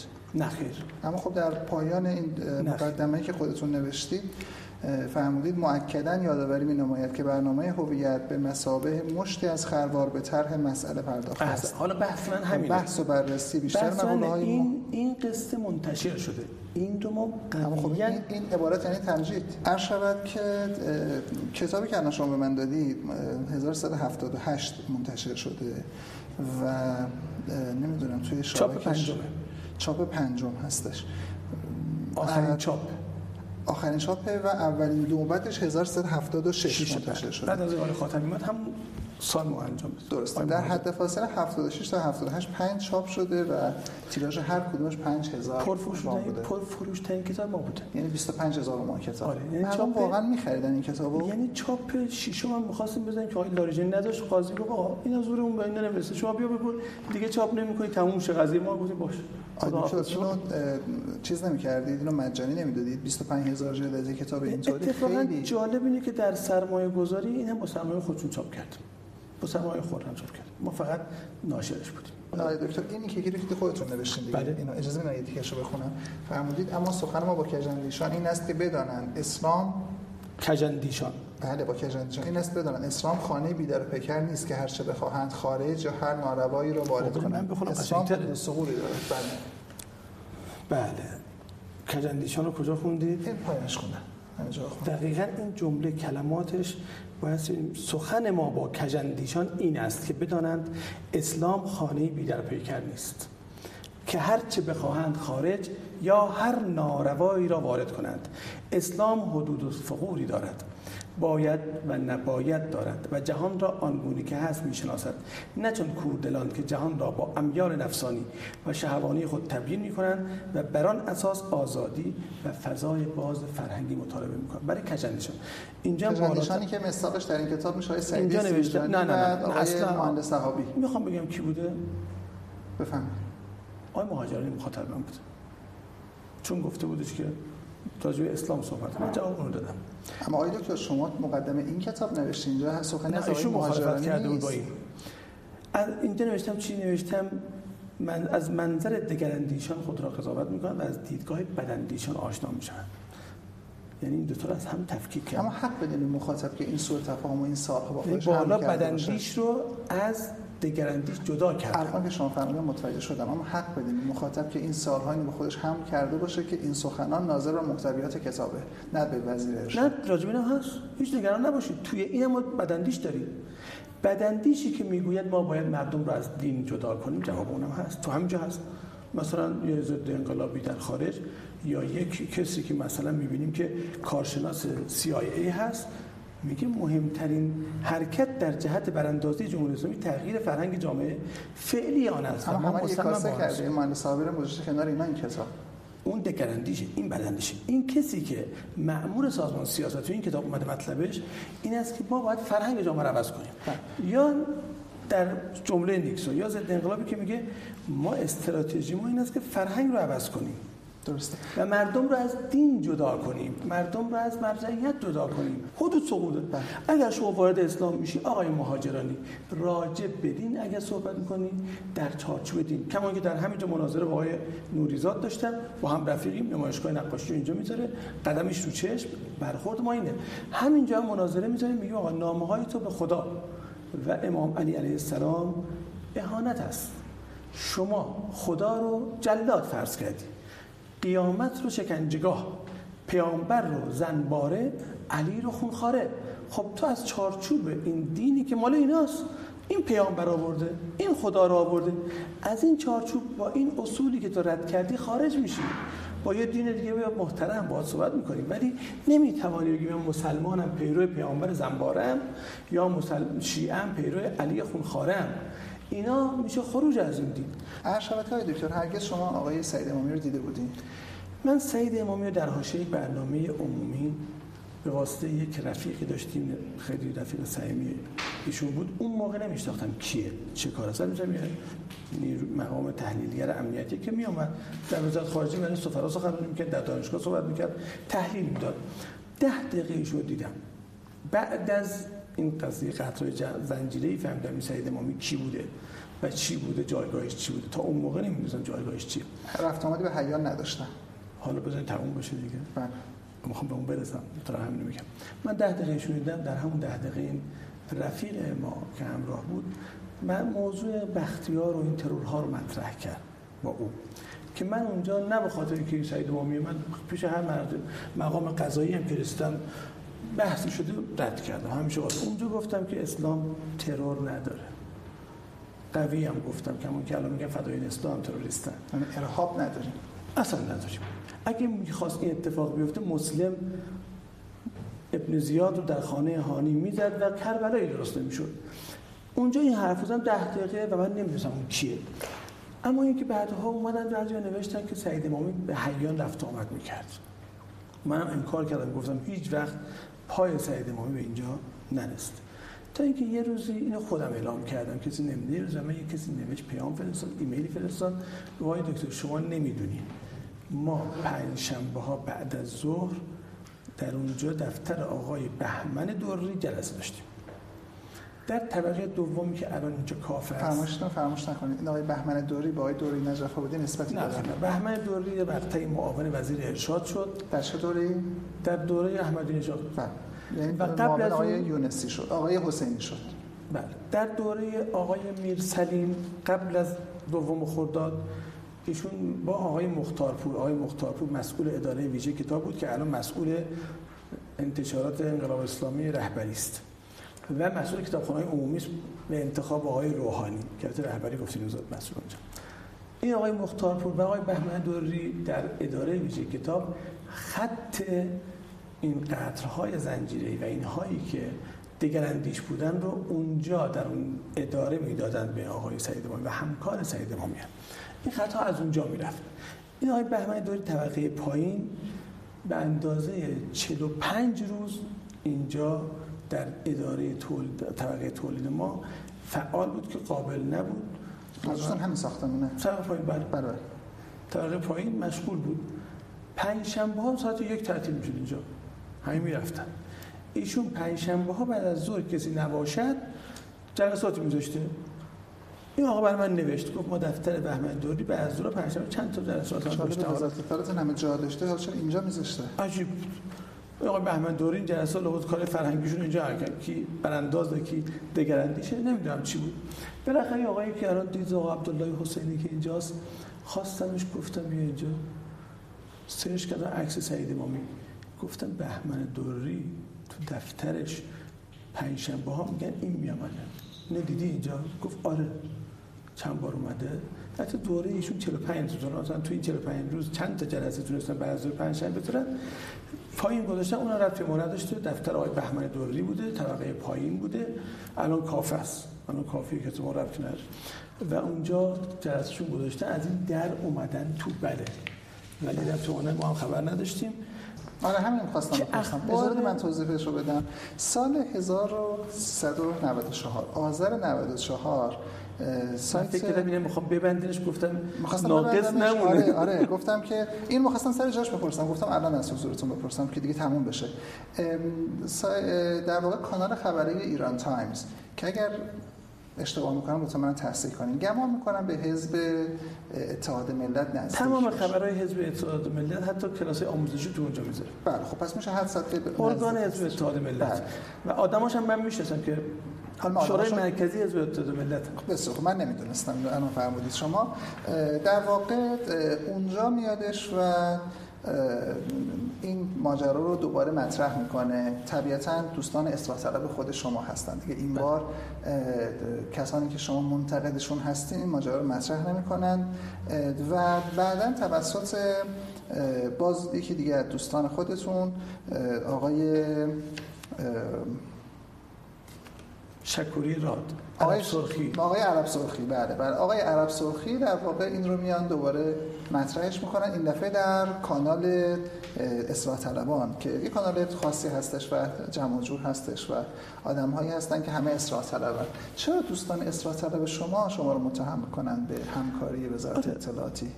قصه از اینجا شروع شد که من گفتم که انتخابات آینده در پیش رو خیلی مدت یک سال میگم. باید دموکراتیک باشه. باید ده تا کاندیدای اصلاح طلب بیان رقابت کنن. این خودش میشه یک حرکت روشنگری فضا گرم میشه. از این ده تا ممکن 6 تاشو شورای نگهبان رد کنه. چهار تا ادامه میدن رقابت تا فینال. نهایتا اون کسی که شانس بیشتری داره بقیه به نفعش قرار میدن آقایون گفتن نه. فقط روحانی هیچ که نباید بیاد. گفتم خب میشه انحصار طلبی و خلاف مش دموکراسی. شما که دنبال دموکراسی هستین از درون جناح خودتون تمرین کنید. حزب دموکرات با کاندیداهای مختلف میاد.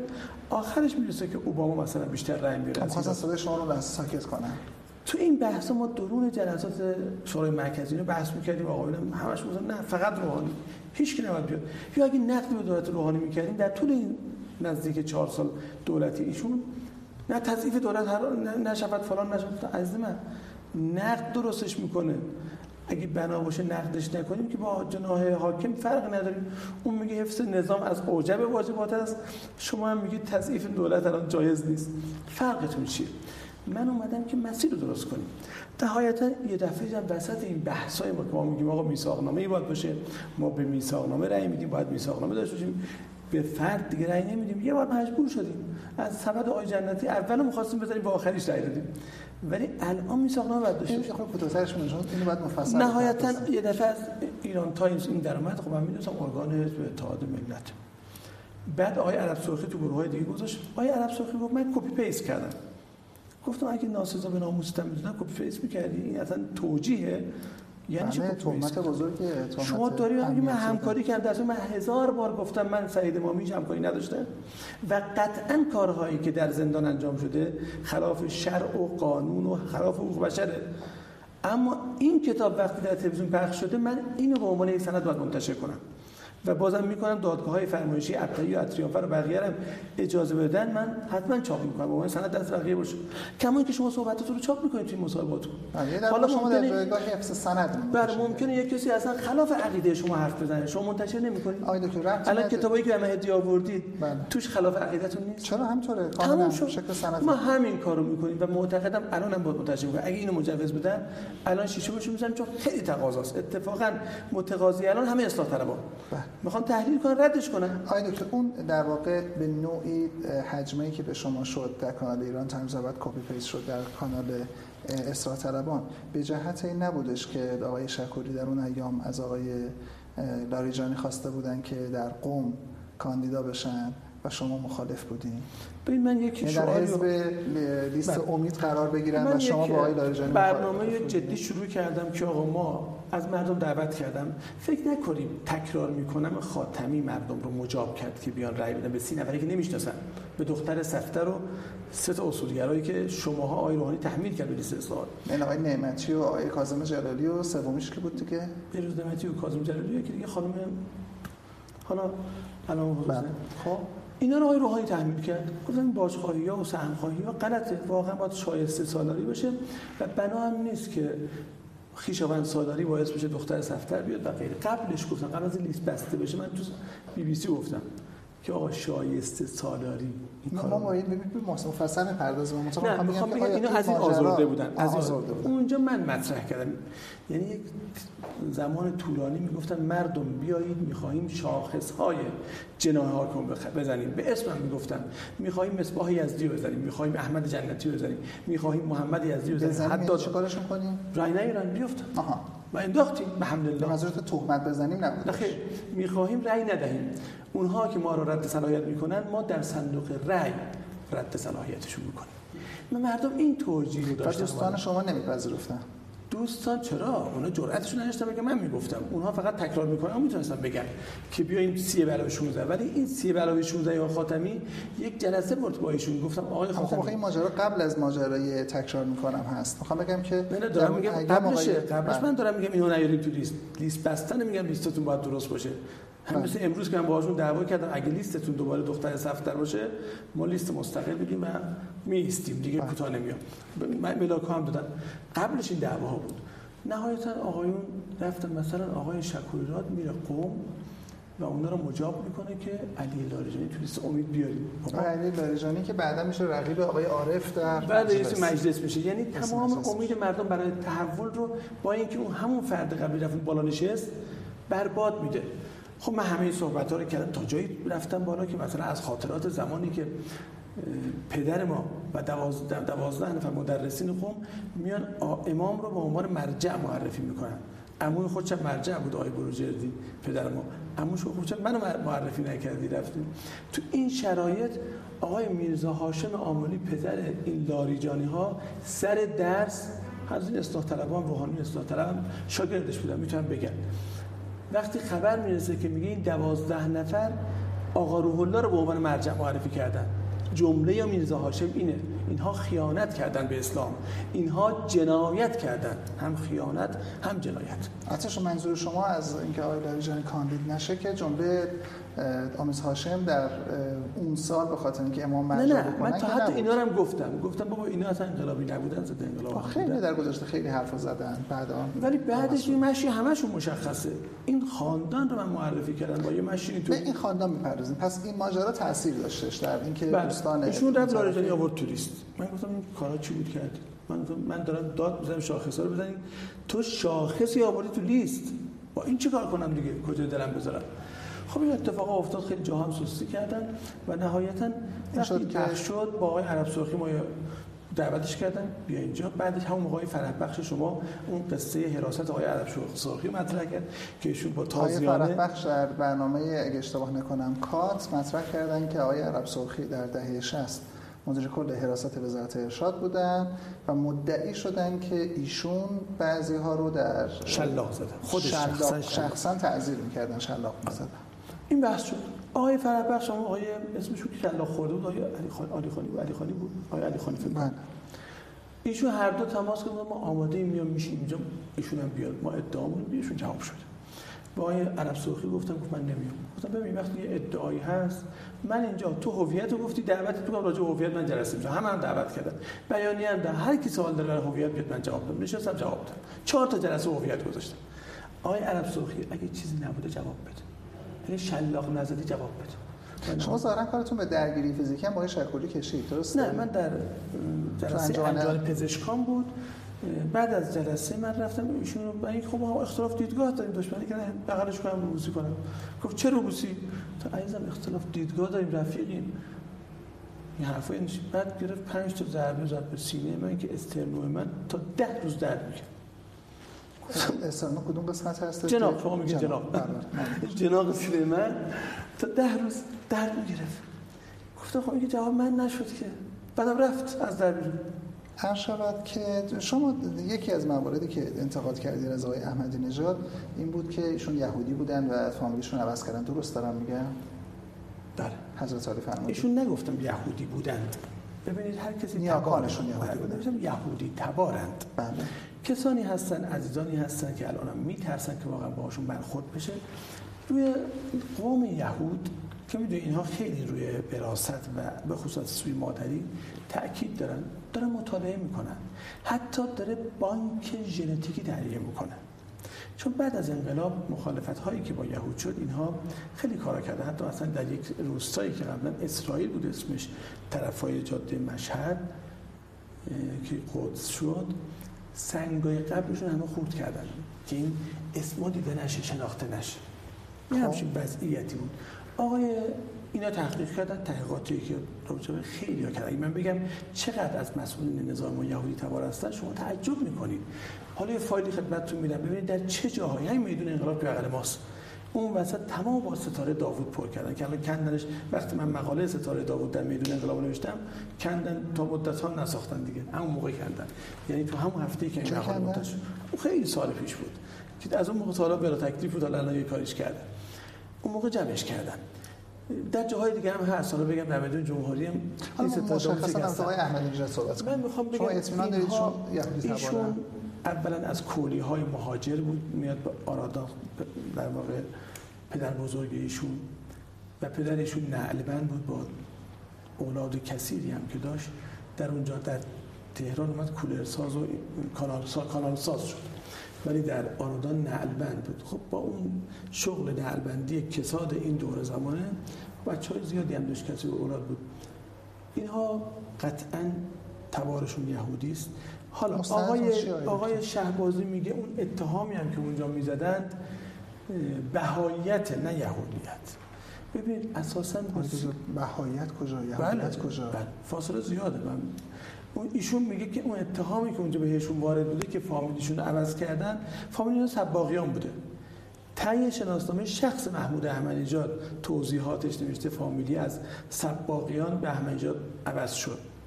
پدرش هم همینطور. سبورشیان یا سباقیان؟ سباقیان. اموش برومند شده. به پسر اموها. خب اما سباقیان هم نه فامیلی بهایی نه فامیلی نه رنگ رزه دیگه. تو هم. طایفه کردی بحث این است که اینا سابقه شون اونجا اینه. به فامیلیشون مکان نمیگی فامیلی عوض کرده که اون من متوجه نشدم. اینا تهران که میان اونجا این شهرت رو دارن. کجا؟ در اون منطقه قبلی اون هجرت قبلیشون تهران که میاد اون فامیلی رو می‌خواد با خودش نیاره. خب اون فامیلی رو نیاره که از اونجا که سابقه مشخص بشه حالا آقای شهبازی در یک سوال مندم نوشته که اتهامی هم اگر بوده بهاییت بوده. من می‌خوام بگم که بسیار شما چیه که یهودی بوده؟ مثلا هم تیمی که داره کار می‌کنه بسیار می‌کنه یه تیمی داره کار می‌کنه روی این قضیه. خیلی از مسئول نظامی هستن. اجازه بدید من اسم پژوهشگر بپرسم که چه تیمی کار می‌کنه؟ محرمانه مشهد هست ولی نمی‌خوام میترسم میگم می‌کشیم ما رو می‌کشن ما رو.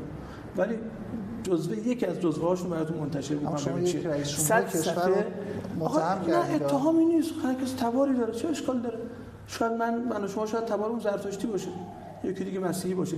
تبار مهم نیست. مهم الان چی هستی؟ آقای دکتر شما آقای شود که ولی این تموم نشد بگم بقیه بله، شد. من می‌خوام بگم بسیاری از یهودیان این کشور در واقع دد پایی در وقتی که بابیه و بعد بهاییت شکل گرفت بسیاری از یهودی ها مروج این بودن یعنی این دوتا قابل جمع قابل تفکیک نیست یعنی اون خاندان می‌تواند یهودی باشد که مروج بهاییت شده باشه این دوتا قابل جمع بسیار داریم. ما در شیراز زیاد داشتیم خانواده چطور؟ ببینید آیه لاریجانی بالاخره آمیس هاشم لاریجانی یکی از بزرگترین آن نه اونقدر که شما میگید اون تو علماتشو بیشتر می‌شناسیم ایشون کتاب این از علمای بزرگ شیعه نیستن ایشون نه. ایشون این خبران نیست. ساختن رجل ساختن راحته کاری نداره. یعنی یکی شبیه مرجع میشه یکی شبیه آیت الله میشه. اما اونی که ما می‌شناسیم در نجف این خبران نیست. این تعبیری که در نجف ازشون می‌کردم من نمیگم. چون خوب نیست. و من نمی‌خوام بگم اما عموی پدر من آیت الله محمد تقی بروجردی شیخ محمد تقی بروجردی اینا هر دو شاگرد آغازی های عراقی بودن. همین آقای لاریجانی که شما میگه از علمای بزرگ است تقریرات عموی پدر بنده رو می‌گیره بره و بنویسه روش. یه مدتی نمیاره. بعد به خودش چاپ. تغییرات آقا زیایی که ایشون نوشته قلم عموی پدر بنده است. حالا بقیهش بماند یعنی اونجا اما من تبار یهودی شما ارتباطش متوجه خب نشدم. نه اینکه سوال که علمای بزرگ جواب دادن بله. اونجا خوشنام نبود تو نجف. در قوم هم همینطور. در انقلاب هم نبود. اما روستای پردمه از توابع لاریجان سه نسل قبل ازشون دو نسل قبل میشه. این لاریجانی همشون یهودی بودن. از اون روستا یهودی جواب همون یا اگه آقای لا... اسکرولادی میاد انکار می‌کنه یه قصه رویایی میگه آقای اسکرولادی از تبار یهودیان دماوند است که مهاجرت کردن به منطقه اودلاجان تهران. بعد میاد میگه آره چون نصف رفتیم شناسنامه بگیریم خودش میگه نصف کوچه مسیحی مسلمان بودن نصف یهودی. من رفتم برای اینکه اونجا بگم من مسلمانم من یهودی نیستم. چون تو صف ثبت احوالی که شناسنامه دادن همه یهودی ها واسطه بودن. برادرش میگه نه ایشون رفته اصرار کرده اونجا گفته که بنویسین حتما من مسلمانم. پسوند مسلمان شناسنامه حبیب الله اسرائیلی مسلمان رو اینطوری توجیه می‌کنن. ولی واقعیت اینه که اینا از یهودیان دماوندی بودن میان به تهران در منطقه اودلاجان تهران که اودلاجان هم یهودی نشین بوده همش.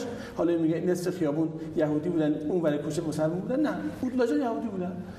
وقتی که قصه اسرائیل پیش میاد فضا تنگ میشه.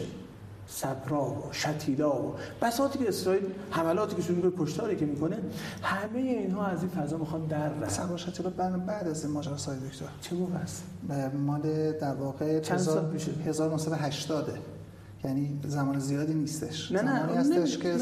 زمانی است که اسرائیل میادش و نه حالا رو نه اصلا گرفتن اسرائیل کشته گرفتن. اسرائیل رو میگن از بله. آغاز شکل گیری اسرائیل با کشتارهای آنچنانی بوده. در حال در بله. نه، مثال بود.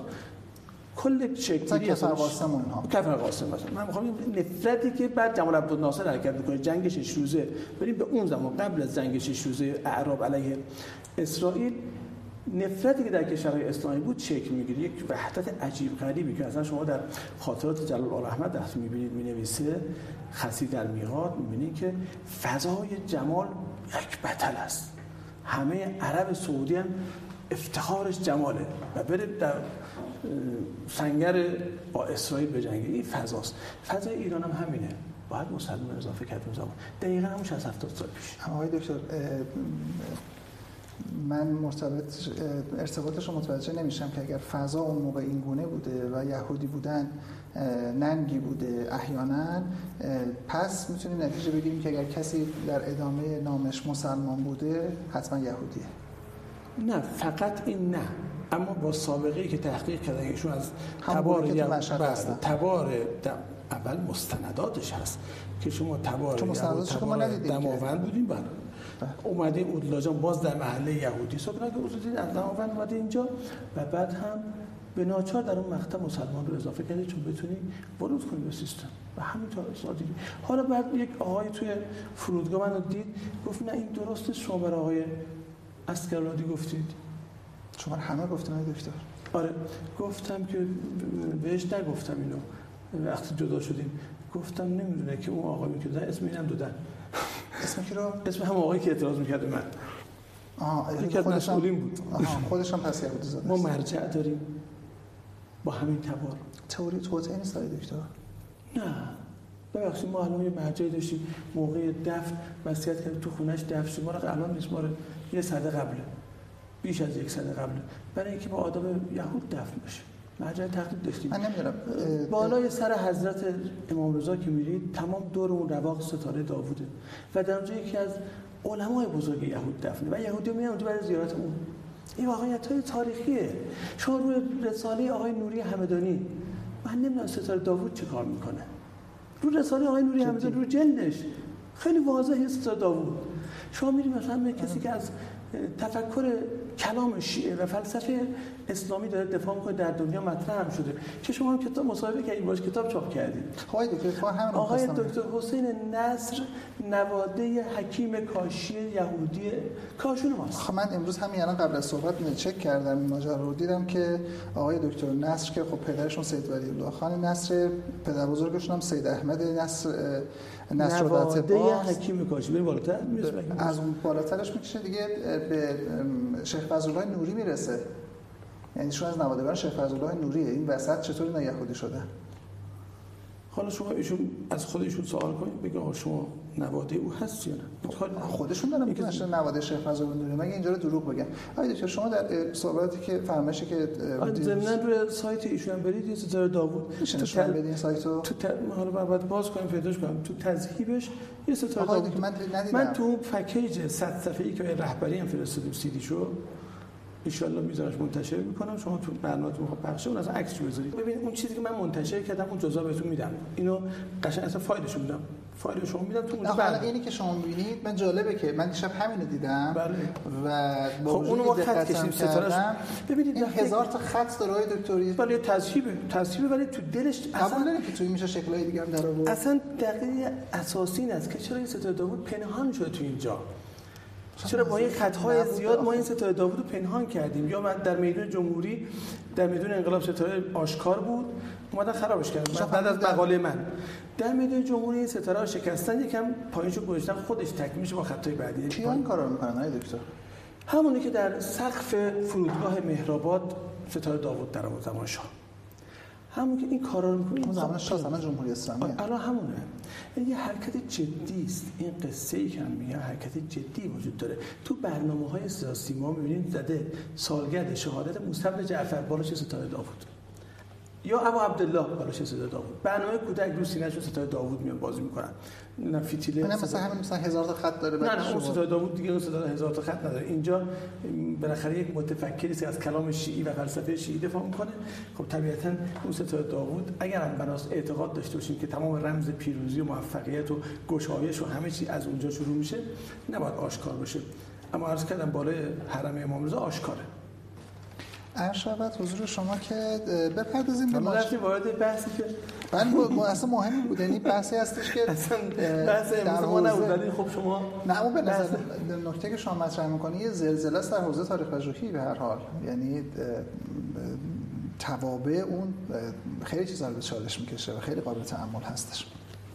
حضرت علی در ایران در سال 88 موزگیری سریحی داشتید. و جایی اون ماجرای فقره سال 88 رو که یک طرف به جنبش سبز اون رو موسوم کرد و طرف دیگر به تبعیت از مقام رهبری اون رو فتنه خواند به نوعی بر آتش آن دمیدید از این جنس که شما در واقع حکومت رو به دولت های احمدی نژاد رو و بقیه ارکان رو طالبان نامیدید درسته؟ من در سال عبارتتون رو بخونم؟ 84 نوشتم که صدای پای طالبان می آید اجازه بدین عبارتتون رو بخونم. حضرت علی فرمودید امروز بار دیگر صدای پای طالبان می آید به خدای که به استبداد طالبان به مراتب زیانبارتر و خطرناکتر از دیکتاتوری سلاطین است. اگر به نام دین و امام زمان روحی و ارواح العالمین لتراب و مقدمه الفدا تیغ بر مردم کشند نه تنها آزادی را کشتند بلکه دین و یوسف زهرا عجل الله تعالی فرج و شریف را به مسلخ بردند و به آقای هاشمی به آقای میرحسین موسوی فرمودید که به جدت سوگند اگر بنشینی یا سکوت کنی به آرمانهای امام شهیدان و به ملت ایران خیانت کرده ای و در پیشگاه امت جوابی نخواهی داشت ما در کنار تو آماده شهادتیم و بر عهدی که بسته ایم استوار.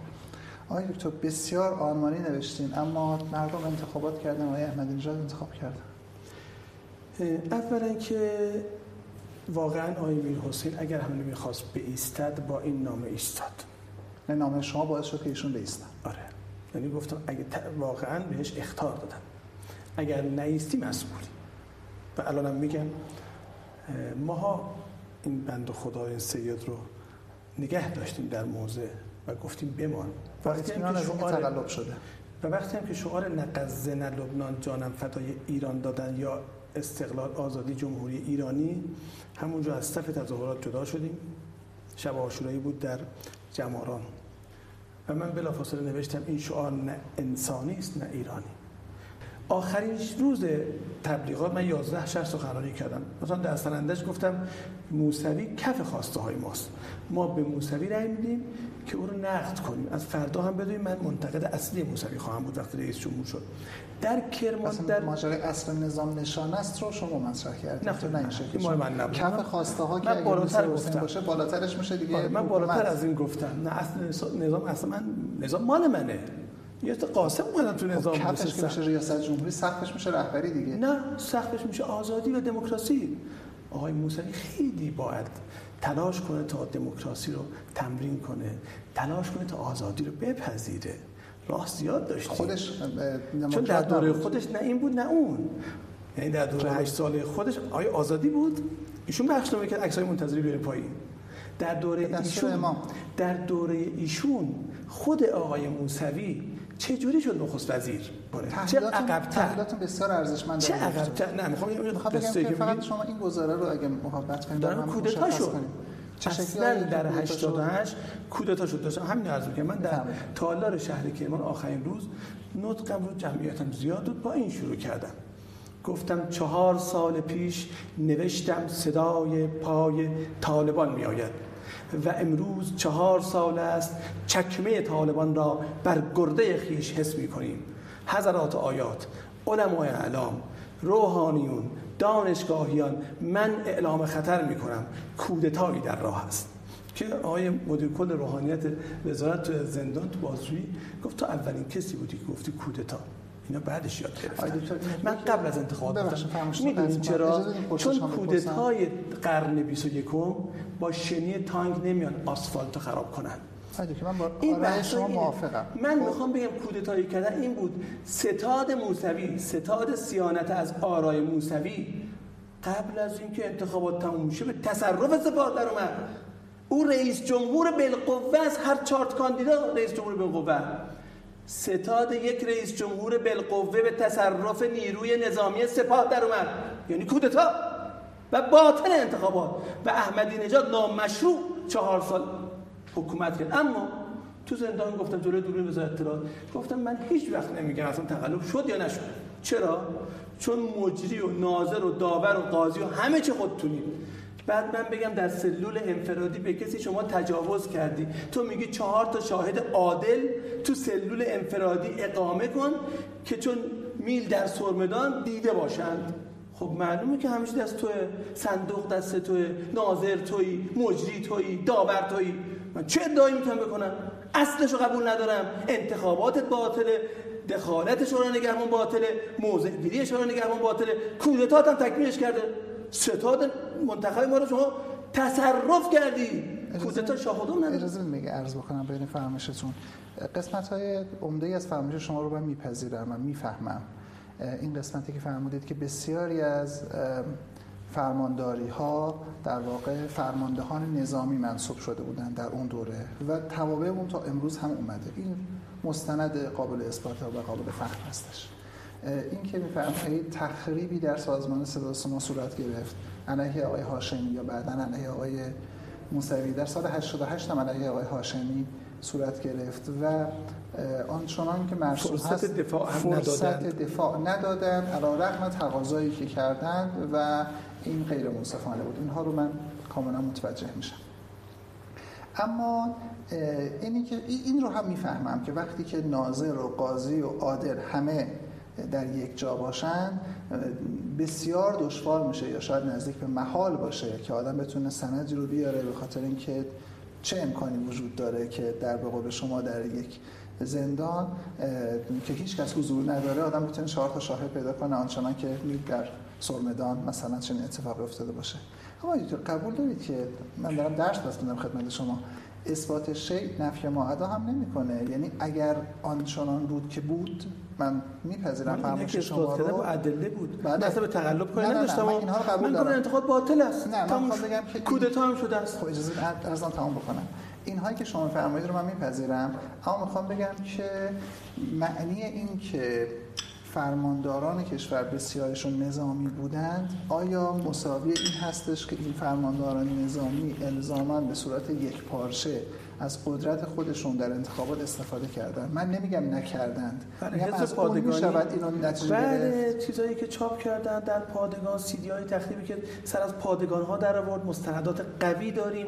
همه ها بود. سوای از اینکه اساسا در حوزه دموکراسی که وارد میشیم پادگان مسیر سیاست نیست.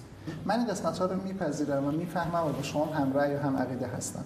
منتها می‌خوام بگم از اینی که تعداد زیادی از فرمانداران کشور نظامی بودند و نظامی ها وظیفه ذاتیشون دفاع از مرز نپذیرفتن مشاغل سیاسی می شود نتیجه گرفت که اینها دسیسه کردن و آرای مردم رو تغییر دادن؟ ببینید اون نتیجه آخر رو من کار ندارم. میگم این می‌توان نتیجه گرفت کودتای خزنده در ایران نه کودتا یعنی که رأی نه کودتا یعنی حکومت نظامیان. حکومت نظامیان یه موقع با شنی تانگ میان رئیس جمهور می‌کشن پایین رهبر رو می‌کشن پایین و حاکم میشن. معنی داره در ادبیات سیاسی که معنی مشخصه یعنی که ساختار قدرت تغییر بکنه توسط نظامیان. بعد چی میشه؟ نظامیان میان مسئولیت رو می‌گیرن. الان مگه نگرفتن؟ آقای دکتر. چون اون طرف آقای شهردارشون نظامی نیست. نه چون اون طرف شهردار نظامی هست معنیش این نیستش که شهردار در یک فرایند غیر دموکراتیک الزاما اومده سر کار. شهردار فعلی علیرغم اینکه نظامی هست در یک فرایند می‌خوام که اساسا ما شرایط دموکراتیک نداریم. من آقای من مباحثه نمی‌خوام شما اگر هم مایل نباشه از اون قسمت رد میشه. نه نه خیلی خوب اتفاقا آره، من عرض دموکراتیک این نیست که دموکراتیک این نیست که بگم بنده بخش آقای هاشمی با خودش مسابقه داد. بله. تازه نسبت به آقای بنیصد دوم شد چون 10 میلیون رأی بود بعد از 10 سال. بله. آقای بنیصد 11 میلیون 10 سال پیش آورد بود. خب این که نمیشه که این من فرآیند غیر دموکراتیک رو که فرمایش شما هست و منم میپذیرم. مساوی کودتا قرار نمیدم. اگر شما قرار می‌دید یا معادله هم کودتا رو با این مساوی قرار ندادم شما گفتید آیا این نظامیان دموکراتیک من نه قالیباف با رأی شورای شهر تهران شما فهمیدید دموکراتیک بود؟ گفتم نه. حالا شورای شهر از با رأی کی اومده؟ شورای شهر قبلش ذبح کرد آقای جنتی. کسی نداشت برای اصلاحات. اصلاحاتی وجود نداشت. جناح دومی وجود نداشت. این آخر شورای نگهبان نداره که. نه مجلسش ما رو همون فرق نمی‌کنه. صلاحیت ها رو میگم شما مجلس. آقای جنتی. بخش همین الان به شورای نگهبان رب نداره. آقای جنتی گفت اقلیت ها رو رد صلاحیت کنیم. مجلس هم نباید افتش و پای این پیام مجلسی بود که این دفعه ما تونستیم به اونایی که نمی‌شناسیم رای بدیم. خب ولی بافت قبلی آیا همین مجلس بود؟ من بافت قبلی شورای شهر دفعه قبل. نه آخه شما آقای دکتر اسم میارید میشه مستند. شما بگید مجلس دخالت کرد من می‌فهمم. میگین آقای جنتی حالا خب آقای جنتی نکرد. حالا مثال بود. من می‌خوام بگم که من تو همین خطای راهبردی به شورای نگهبان شورای نگهبان یه کارنامه داره. دفتر اونها اعتراض کرد خب نه می‌خوام بگم یه کارنامه داره شده دیگه شما دیگه سنگین‌ترش نکنید. کارنامه‌اش اصلا انقدر سنگینه که قابل دفاع نیست. نه من نمیگم قابل دفاعه اما شما سنگین ترش نکنید. بالاخره اون یه جاهایی داره بیشتر از اون نکنه. آقای دکتر یک جایی شما فرمودید که قبل از آن مسئولین رد بالا با میرحسین تماس گرفتن و پیروزی او را تبریک گفتند توی پرانتز اشاره کردید به مثال مثل لاریجانی وزیر کشور و ناطق نوری. و به هر حال از غروب 22 خرداد 1388 فصلی نو در تاریخ انقلاب اسلامی رقم خورد و من آن را انقلاب سوم مینامم. من هم شنیدم و بسیار و مکرر نقل شده که آقای لاریجانی تماس گرفتن و پیروزی رو تبریک گفتن. اما مستند چیه؟ واقعا آقای لاریجانی تماس گرفته بودن؟ بله. ناطقم تماس گرفت. از کجا شما میگید از خود آقایونی که باشون تماس گرفته شده. میشه اسمشون رو ببرید ببینید خدای موسوی. این حرف خود آقای موسوی. آقای موسوی گفت آقای لاریجانی من تماس گرفته. خدای موسوی گفت همون موقع بحث آقای موسوی بود. ببینید اینکه ما بخوایم آقایون انکار کنن جا بزنن پس نه اگه شما بگم میپذیرم.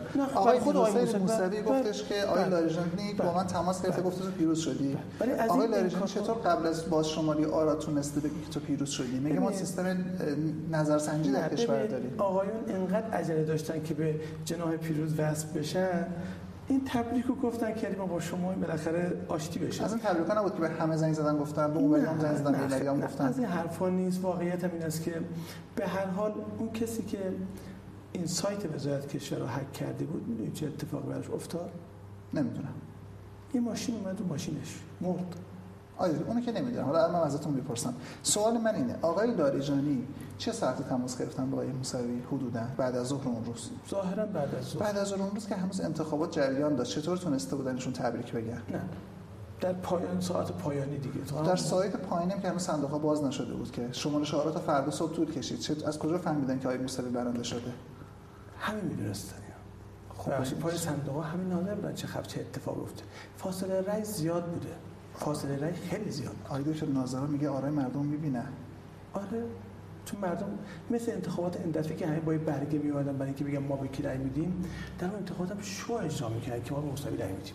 رسما اعلام می‌کردن به صورت جمعی شده در سراسر کشور به نظرسنجی ساعت به ساعت از صبح می اومد نظرسنجی وزارت اطلاعات می اومد نظرسنجی وزارت کشور می اومد که پیروزی در مطلقه. آقای ناطق هم تماس گرفته بودن بله. و گفته بودن که وزیر کشور کی؟ وزیر کشور آقای احمدی نژاد؟ بله. جالبه.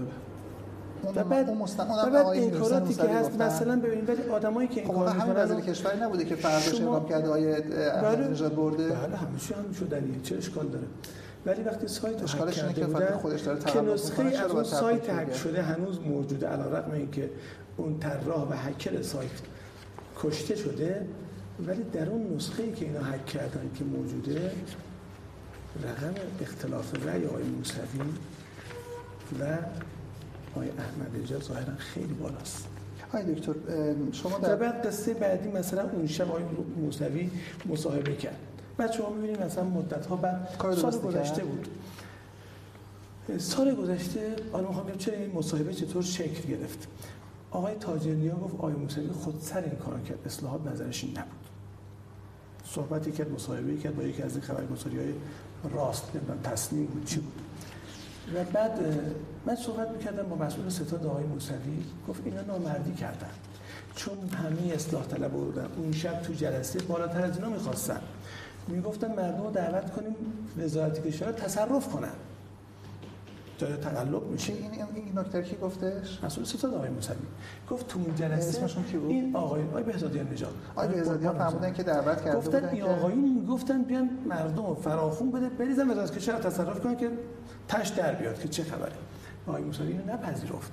فقط به همین مصاحبه اکتفا کرد. دکتر من اون موقع ایران نبودم. مصاحبه با تایید تمام اون افرادی که دور میز بودن اتفاق افتاد. همه اصلاح طلبها قبول کردن. می‌خواستن تصرف کنن وزارت کشور آقای موسوی گفت نه. این مصاحبه رو همه تایید کردن. این که حالا بعد بگن نه خود سر بوده این کم بله. من اجازه بدین این نکته ازتون بپرسم چون برای خودم ابهام من متاسفانه یکی از دریق‌های بزرگم اینه که در اون ایام ایران نبودم ما دو تا ستاد داشتیم. یک ستاد فاطمی. فاطمی داشتیم و یک ستاد هم ستاد قیصریه.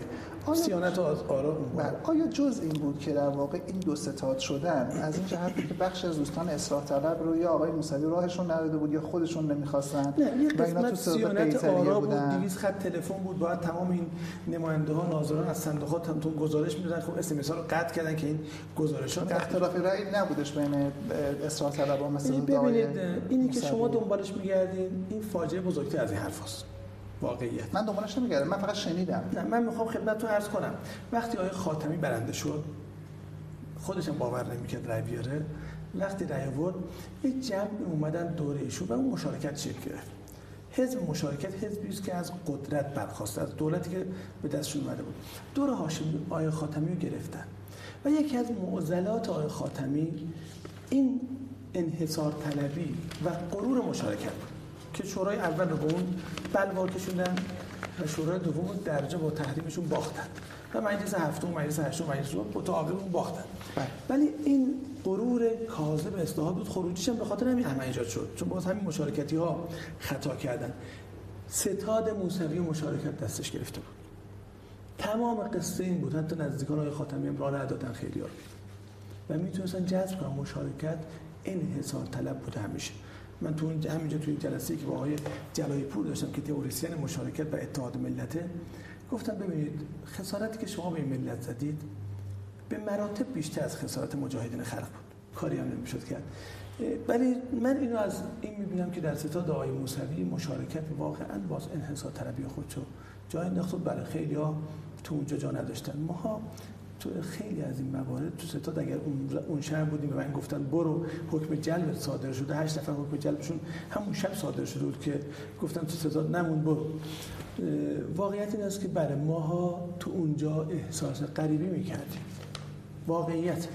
هنوزم بین بسیاری از عزیزان اسناد ما هزینه‌شو میدیم. حرفایی کنه بلد نیستن بزنن. هزینه های زیادی میدن اینا حرفایی هم که بلد شما هستن سالها رفتن زندان. حرفایی هم که بلد نیستن اونو بزنن ما می‌زنیم. ولی آخرش غریبه ایم. برای اینکه دو طرف چپ و راست مشغول دعواشون سر اینه که سر این سفره باشن. دعوا سر سفره است. ما اومدیم سفره از جلوی هر دو جمع کنیم. برای همین هم این ور قریبه هم اون ور مواظبن که یه خدای نکرده بالاخره این آدم میگن ارزشی یه روز با ما شوخی نداره. بخور بخور ما رو ببینه جلو ما میست درست ارشاد شما که شما جالب بود که در دوره که آقای دکتر روحانی رأی آوردن. سال 92 تصور این بود که یا شاید من گونه شنیده بودم. شما باید مسئولیت بالایی در دولت بگیریم یا اینجوری تصور بود اشتباه می‌کنم من؟ بله. من شو کاری نداشتم. از شما دعوت نشد که مسئولیت رو قبول کنید در دولت؟ حالا دعوت که پیشکش. یه زنگ نزد بگه آزاد شدی حالت خوبه یا نه؟ البته شون زنگ نمی‌زنه معمولا به کسی. ایشون به وزراش هم وقت نمی‌کنه اصلا سر آقای هاشمی همین جلسه آخر گفتم ایشون خیلی تفرعون و تکبر داره. گفت وزراش هم ازش مینالن همینطور. همین جلسه آخر یک هفته قبل از شهادت آقای هاشمی. آقای دکتر این احساس نگران نمی‌کنه وقتی شما این گونه صحبت می‌کنید در واقع یا دوستان اصلاح طلب شما این گونه نمیگن که شما دارید یک دولت رو که به حال اشکالاتی هم داره انتقاداتی هم بهش وارد هست. اما به هر حال از یک فاجعه ما رو نجات داده. مطالبات اجتماعی رو مطرح کرده مطالبات سیاسی رو مطرح کرده. از افول کشور جلوگیری کرده. کشور لبه پرتگاه برگردونده. شما دارید تضعیفش می‌کنیم و دوباره برمیگردونش به لبه پرتگاه. ببینید البته قطعا از اون سراشیبی تندی که سقوط آزادی که احمدی نژاد درست کرده بود قطعا خب این دولت عاقله. دولت عاقل اومده و اون اتفاق نمیفته. وزرای خوبی هم تک و توک داره. سوای از آقای پور محمدی که امضای اصلی اعدام های 67 و میاد منشور حقوق شهروندی برای ما رو نمایی می‌کنه که احتمالا حقوق شهروندی که آقای پور محمدی آقای روحانی رو نمایی کرده در حضور آقای پور محمدی وزیر دادگستریش. حد الله می‌خواد ایشون اجرا کنه. قطعا من می‌دونم که ایشون و آقای رئیسی دوتایی هر دو تنها کسانی هستن که می‌تونن عدالت اجتماعی واقعا برای همه ما یکسان اجرا کنن و به هیچ کدوم از ما دو تا تنابه دار نمیدن. همه یه تنابه دار دومی وجود نداره. فرقش هستش که آقای پور محمدی گزینه معرفی شده توسط قوه قضاییه هست. یعنی قوه قضاییه وزیر دادگستری پیشنهاد می‌کنه. ببینید پیشنهاد می‌کنه بله خیلی پیشنهادهای دیگه هم هست. اما ایشون می‌تونه نپذیره. می‌تونه بگه گزینه دیگه. گزینه ای که هزاران اعدام بدون دادرسی داره هیچ توجیهی نداره. تو حقوق شهروندی رو با این می‌خوای انجام بدی؟ مر قانون اساسیه. که با این اعدام ها نه که وزیر دادگستری رو یکی دیگه. قضایی معرفی نه کنه. نه نپذیره می‌تونه نپذیره که دیگه معرفی نکنه معرفی او و ایشون بپذیره معرفی کنه مجلس. کما اینکه مثلا رئیس مرکز تحقیقات رو با آقای هاشمی صحبت می‌کردیم. گفت من 6 تا گزینه نوشتم. و می‌دونستم هیچ کدوم پذیرفته نمیشه. از دکتر عارف و سروش محلاتی و همه نوشتم. ولی می‌دونستم آخرش نظرشون ولایتی آخرش ولایتی هم گذاشتن. باز بهتر از خیلی دیگه است که خطرناکه. حداد عادل نشه. یعنی واقعا ولایتی گزینه شیشم آقای هاشمی بود. ولی چون ولایتی با ایشون هماهنگ شدنی بود ایشون انتخاب کرد. نرفت یه دفعه بگه خب حالا دو عادل گزینشی شما خب برعکسه چون در این مورد آقای هاشمی پیشنهاد دهنده بودن در اونجا قوه قضاییه پیشنهاد دهنده است. باز ایشون می‌تونه گزینه دیگه بله در قانون تا ده تا گزینه هم نپذیری نپذیرفت. بله. شما به صراحت جالب هستش که باز در یک مورد قضیه فیش های نجومی بدون تعارف مثل دوستان اصلاح طلب برخورد نکردید و خیلی خیلی تند اومدید. یعنی دوستان اصلاح طلب ما آلوده به فیش ندارند. و شخص رئیس جمهور که ما تعارف نداریم ما امانت رو به تو سپرده نه به صفدر من به تو رأی دادم. من احتساب غذا کردم گفتم مردم رأی به روحانی رأی دهید. حالا فیش حقوقی 200 میلیونی تا 700 میلیونی در بیاید. یا گفتین تعدادش 7000 نفر هستش برخی می‌گوین 3000 تا برخی می‌گوین 950 تا. دنبال ماستانی نباشیم وقتی اگر 950 تا هم هست 950 تا استفاده بده شما تیشه برداشتیم بر ریشه دولت آقای روحانی. اگر ریشه فاسده اگر دولت می‌خواد چپاول بشه بیت المال توش چه فرقی می‌کنه؟ برادرم باشه همین کارو می‌کنم هیچ تفاوتی نداره. و آقای روحانی با یه نامه سر مردم رو کلاه گذاشت. یه نامه داد. جواب اون فیش های نجومی شفافیت بود. در تمام دنیای دموکراتیک شما پایین لپتاپ میشین حقوق همه اساتید دانشگاه وزرا آقای اوباما رئیس جمهور رو می‌بینی. آقای رئیس جمهور شفافش کن. که هر کسی به این پست برسه حقوقش انقدر مدیر کل انقدر بعد از همه نام آقای روحانی توی کارواش همین میدون توحید یه عزیز اومد من دید گفت من مسئول کارگزینی راهنم. مدیر کل راهن 67 تا 500 داره حقوق می‌گیره. همین الان. 67 میلیون 500 هزار بله. یه مدیر کل ساده. راهن. گفتیم تازه فقط مطمئنید شما. ببین من دارم یه قصه رو میگم. آقا اومده میگه اگه من بفهمن من به تو گفتم بیچارم ولی هنوز هر روز داریم هر ماه داریم آقا میگه شاید دروغ گفت. آخه خیلی باید یه مدیر کل راهن 67 میلیون 500 هزار تومان حقوق بگیره. خیلی بیشتر از این حرفاست شما می‌دونید دیگه. حالا آقای صفدر در اوقات فراغت کوتاه فرزندانش هم می‌گرفت. چرا خودمون رو گول می‌زنیم؟ سرداران سپاه بیشتر از این حرفاست قوه قضاییه فاجعه عمیق‌تر از این حرفاست شما خودتون من بحثم این است که این هستش دلیل نمیشه که در دولت هم باشه. بحث این است که آقای دولت روحانی باید شفاف همه حقوقا رو میاره توی سیستم که دارن. آقای علی ربی گفت ما همه رو سیستمی کردیم به خاطر یارانه ها. پس همه حقوقای مستخدمان دولت رو دارن. فقط ما نامحرمیم.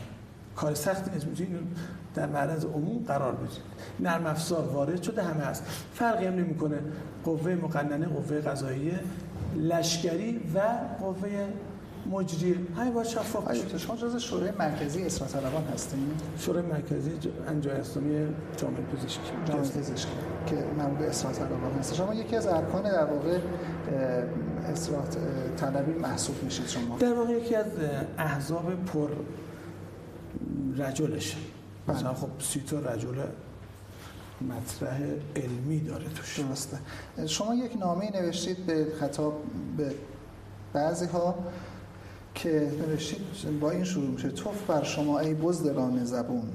و در اون مثلا از آقای محتشمی پور که از اعضای شاخص اصلاح طلبی هستن گفتیم که آقای علی اکبر محتشمی پور آیا شما در قید حیات هستید؟ آخر مرد حسابی تو رئیس کمیته سیانت از آرا بودی و آمدی گفتی اساسا انتخاباتی که برگزار شده از ریشه باطل ازشون نابرابر بوده.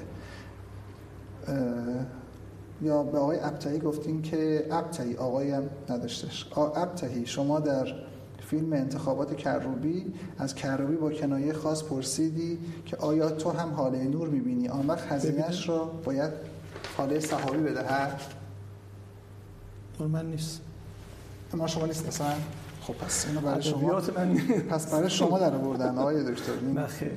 این توف و اوف و اینا. ادبیات من نیست. خب خوب شد که من اینو خوندم که حداقل از سیاهه مواردی که حضرت عالی مطرح شد اما این که اینها حالا همشون بنا بدون اسم عرض کنم. همه اونهایی که نهیستادن همه اونهایی که ترسیدن همه اونهایی که ضعف نشون دادن و مشکل اصلی ما این است که مرد ایستادن می‌خوام. اینو مرد ایستادن نیستن. خدمت آقای کروبی بودم. گفتم که یه طرحی می‌خوام بدم. سال 88 همونطور که مفتح از قیتریت تپه های قیتری راهپیمایی شروع کرد آخوندای اصلاحات رو جمع کن.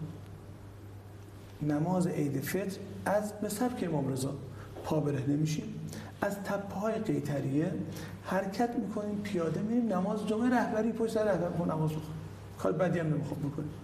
اما با سر که امام رضا پیاده روی عید فطری که امام رضا برقرار کرد میام میریم تا اونجا. خیلی هدف خوبی و بسیار خوب و تک تک آقایون دعوت کردیم. تک تک آقایون روحانی و مبارزه دعوت کردیم. منزل آقای کروبی. شب که رفتیم اونجا من بودم آقای کروبی و آقای هادی غفاری. آقای کروبی گفت دیدی نمیاد؟ بهت گفتم اینا نیستن. آقای من اینا رو بگم آخه. آزارده میشن. ما بنزی کافی همه رو آزاده کردم. ولی برای تاریخ میگم این نخواستید پخش نکنید. گفت آقای منتجب نیا قائم مقام حزب خودمه. اومده اینجا. گفته ما یه دهه از تاریخ فلان تا تاریخ فلان روزه داریم مسجدمون. گفتم آقای فلانی مسئول دفترش بنویس یه شب بریم مسجد آقای منتجب نیا گفت نه نه نه کجا بیا؟ می‌خواستم میگم یه شب خرجشو بده. خرج شامشو بده. بیا که در مسجدمو میبندم. من برم اونجا مستمع بشینم پای روزه رام نمیده قایم مقام حزب خودم. تو چی فکر کرد؟ این درد دل آقای کرد واقعا اینه که آیا آیا موسوی خوینی ها که حالا به حال شیخ روحانیون مبارز دیگه صاحب اونجاست دیگه که من برای ایشون هم نامه رو بردم دست خودش دادم. خب هیچ کم نمی‌دونست نامه توش چیه. کسی نمی‌دونست. نامه رو دادم که شب مثلا فردا شب یا شب بعضی روز قبل شد بعضی همون روز. من زای کروی منتظر تو هستیم ساعت 9 شب. تو بازداشت بهم گفت خب نامه این بریم دعای موسوی خودی ها بازجو چه کار کنم؟ خونش رو گشتم دیگه پیدا کرد. ایشان خیلی درد دارم. از دوستان اصلاح با خاتمی گفتم من مشکلی با آقای جنتی ندارم. رو برون واسطه هر سخنرانی هم می‌کنه سوجه میده من. میگه اقلیت رو رد صلاحیت کنید تفاوتش با گفتمان من مشخصه. من میگم اقلیت می‌تونن وزیر بشن خیلی راحته. تفاوت دیده میشه.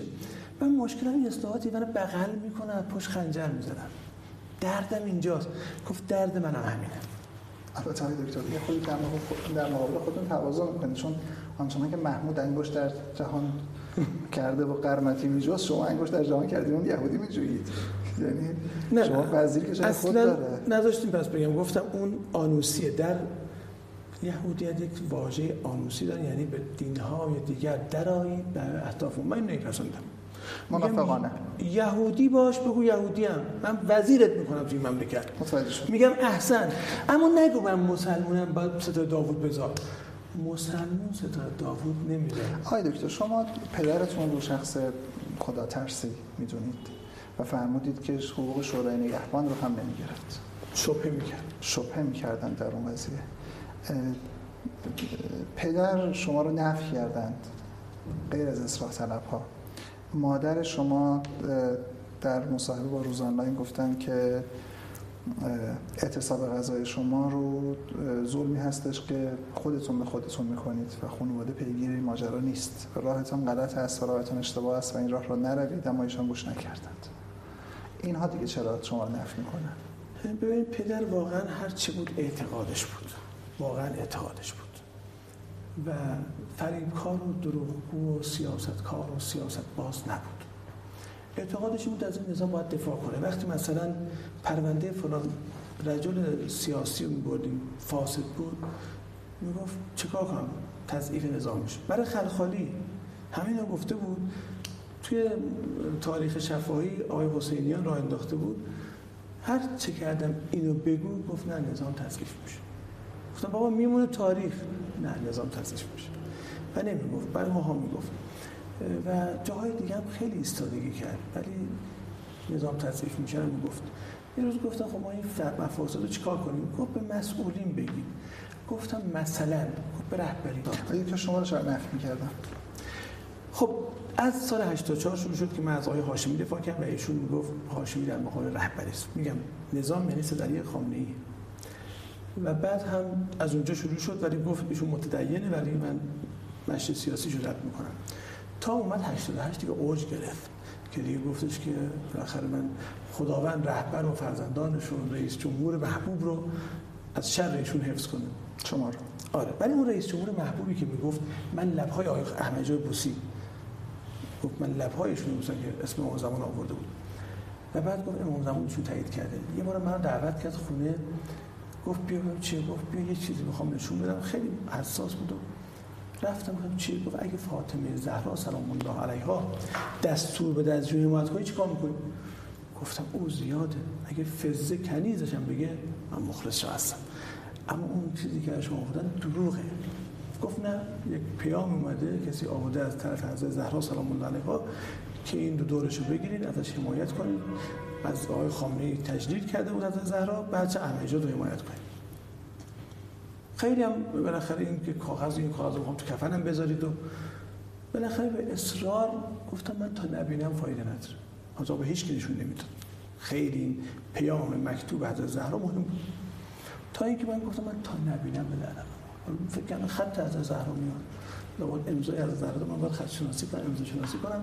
دم یه کاغذ تایپی مثل همین که شما دارید. یه پرینت تایپ شده نصف نصف صفحه تایپ شده حرف. گفتم خب بعد گفتشون اصله. ببخشید این کپی اصلشو گذاشتم برای کفنم. گفتم آقا این کپی اون از فرقی نداره همش پرینته. و اینا بازیه. شبش کی اومده بود شده آقا الهام و زنش. چه کنم. خب چرا ایشون از الهام میپذ... اگه پذیرفتم از شما پذیرفت دیگه ایشون اعتقادش این شده بود. حضرت زهرا گفته امام زمان گفته. آقای مصباحی از می‌گفت امام زمان گفت تایید کنید ایشون میپذیرفت. چه کار می‌خواستیم بکنیم؟ حالا پای امام زمان وسطه و حضرت زهرا. در مقابل اینا انگار ما ایستاده بودیم. شما یک جورایی در طول دوره تلاش هاتون دوره مبارزاتتون اگر این عنوان رو استفاده بکنیم ولی همین آیه پدر وقتی مریض شد دیگه آقای احمدی 11 روز تو خونه نشست جلوی رهبری واساد همه اینا تموم شد. بیمارستان رفت و احمدی راه نمیدم. از طرف اونم کسی بیاد راه نمیدم. این منحرفه. شد منحرف تموم شد. اما گفتن شما رو راه نمیدن؟ گفت نه حالا یه موقعی بودیم آقایان تو روز آخر تو بیمارستان پیش بودیم دعا می‌کردیم فقط باید دعا بکنم. صلح نصیحت هم که صلح سمانش به من بدن. یعنی این طرفش هم بود. هم اون طرفش بود همین طرف. این موقعی ناراحت می‌شد آره نیاد بخونم برای اینکه مثلا یا تو زندان بودم به خانم من گفته بود تو دست بچه ها تو بگی طلاق بگی که این مجبور شد از این کارش بعد بیاد به ملحق شد با فشار اینکه خانواده من جدا شد. حالا من تو اعتصاب غذا بودم بعد از اعتصاب غذا خود من بارها با اعتصاب غذا اومدم بیرون آزاد شدم لاغر شدم. تو لاغری اومدم بیرون از در زندان اومدم گفتم اول برم دیدن پدر دستبوسی پدر. خانم منم خب آدم در با داغون میگه خب من پدر رو ببینم هیچی نگفت. بریم. رفتیم پدر رو دیدیم خیلی محبت کرد خیلی تفقد کرد و تو برگشتن که میاد بخون منظور ما انقلاب بود منظور پدر در بند ما این تو چمران خانمم گفته دیدم خیلی ناراحته. دیدم چی شده؟ گفت ببین تو میری دست ایشون میبوسی احترام می‌کنی. اما تو نبودی سوای از اینکه به ما کمکی نکردند هیچ. به من می‌گفتن طلاق بگی تا او تنهاش برگرد از این خطر من گریه کرد. گفت تو کی هستی؟ اونا فاصله شما در مجموع هفت نوبت و 285 روز اعتصاب غذا کردید ده نوبت 327 روز. ده نوبت؟ دیگه پس من آمار غلط هستش. یعنی آمار قدیمی هست بله ده نوبت و 327 روز. چجوری دووم میاد دکتر ببینید یوگا کار می‌کنید مراقبه می‌کنید اعتصاب غذا یک مدل هایی داره. حالا من یه مدلشو که اصلا آب خالی می‌خورن رو تو آره نیستم این ایرلندی و ترکی سه مدله. ما یه تر داریم یا خشک. بله. بعضی هم اشتباه میگن. فکر می‌کنن ترک میگه یعنی اینکه آب نمی‌خوره. خشک یعنی از... نه خشک یعنی هیچی نمی‌خوره. آب هم نمی‌خوره. ترم یعنی اینکه آب قند و نمک می‌خوره. این میشه اعتصاب غذای ایرلندی که با سنز و همسال اینا این اعتصاب داشتن. ما گاندی هم مثلا یه سری داشت. اعتصاب غذا یا ابداع کردن ترکا مال خودشونه. ترکیه. که هزار نفر این اعتصاب غذا کردن صد تا کشته دادن. که بعد این بساط نظامی رو بعد آب نمک قند و ویتامین. آب بعد. یه ویتامین در روز یک مولتی ویتامین می‌خوان که این مولتی ویتامین در واقع ویتامین ها و mineral ها رو تامین می‌کنه. زندانشون ویتامین میدن؟ بله روز یه مولتی ویتامین بهشون میدن هشت حبه قند نمک هر چی می‌خوام بخورن. آب هر چی می‌خوام بخورن. هر چی می‌تونن آب بخورن دیگه. آب هر چی می‌تونه دیگه هر چی بیشتر بهتر. خب این وضعیت اعتصاب غذا هاست. اعتصاب غذای خشک رکورد جهانی 17 روز اعتصاب غذای ایرلندی در آب و نمک و قند رکورد جهانیش 93 روز دوست آبستن آبستن 66 روز. بسته به جسم و توانایی جسمی داره. خب من کویر نورد بودم کوه نورد بودم تو کویر با یه قمقمه آب مدت دوم می آوردم من تمرین داشتم البته ولی به رکوردهای جهانی نرسیدم که من البته ادعا می‌کردم. اونجا به زندان با می‌گفتم رکورد جهانی 93 روز من به 100 میرسونم. رکورد جهانی حساب ترکیه یه نفر بوده 300 روز. من اینم میشکنم شما تا 140 روز اتصال آره. اون ساده ترینش بود اتفاقا 140 روز راحت ترین بود چون ویتامین می‌رسید دیگه. تعمین می‌شد. و کم خ... درست خیلی قیافم شده مثل گرسنگان اتیوپی نزدیک 40 کیلو 39 کیلو وزن کم کرده بودم. دیگه چشام از حدقه زده بیرون. خیلی وضعیت اسفناکی بود. ولی دوام اون بیشتر است. با این روش ها مثلا گاندی با اون وضعیت لاغری هم دوام می آورد گاندی 17 با حساب غذا کرده استفاده آقای دکتر من اشتباه می‌کنم که شما یکی از نوبت های اعتصاب غذاتون به جهت اصرار بر آقای هاشمی بود که ثبت نام در انتخابات بود. من اعتصاب غذا یه فرمولی داره اولا همیشه هم میگم اعتصاب غذا آخرین فریاد مظلومی که صداش به جایی نمی‌رسه. اعتصاب غذا فریاده پس رسانه می‌خواد. بدون رسانه یکی میگه من اعتصاب غذا کم نگفتم. گفتم تو حرامه هر یه روزش یه بعدش هم حرامه. تو یه فریاده. تو این ضرری که بدن می‌زنه این فریاد نباشه حرامه. قاعده لا ضرر ولا ضرر یک رسانه می‌خواد دو بعد محاسبه کنید چی می‌خواد چه زمان زمانیه. یه موقع بحرانی مثل آخری حساب خوش کردم ظرف 5 روز 12 کیلو وزن کم کردم روز ششم توی بیمارستان سی سی یو وضعیت بود که هر لحظه کلی از کار افتاد پانکراس از کار افتاد سکته قلبی که به خاطر غلیظت خون هموگلوبین من رفت 21 و 4 دهم نمی‌دونم کراتین رفت بالا قندم اومد 50 رسید. همین ها بیوشیمی خون با اینا صحبت می‌کرد. توی بهداری اوین آقای دکتر داد می‌زد میگه آقا به این برسیم. این با بقیه فرق داره این واقعیه. شوخی نداره باز و وضعیت این بود. میادم رو ترازو یه ترازو از اول که وارد شدم اولین وزن 95 روز پنجم وزن شد 83 رفتم بیمارستان دیگه سی سی او بستری اینو خب من بیمارستان طالقانی بیمارستان مدرس بیمارستان امام خمینی بیمارستان قمر بنی هاشم اطلاعات همینجا بستری شدم. طبیعتا با حساب غذا اومدم بیرون. و بازم بهشون گفتم گفتم بیا جنازم رو کلتون میره بیرون. یا زنده برم امکان نداره لب به غذای شما مثلا بعدم دیگه سفتش کردن گفتم به آبتون نه. اما اون بار که سر 40 روز بود چرا سر 40 روز؟ برای چی؟ برای چی انتخاب سر 40 روز؟ خیلی مهمه. برای اینکه اصلاح طلبها همه تحریمی بودن.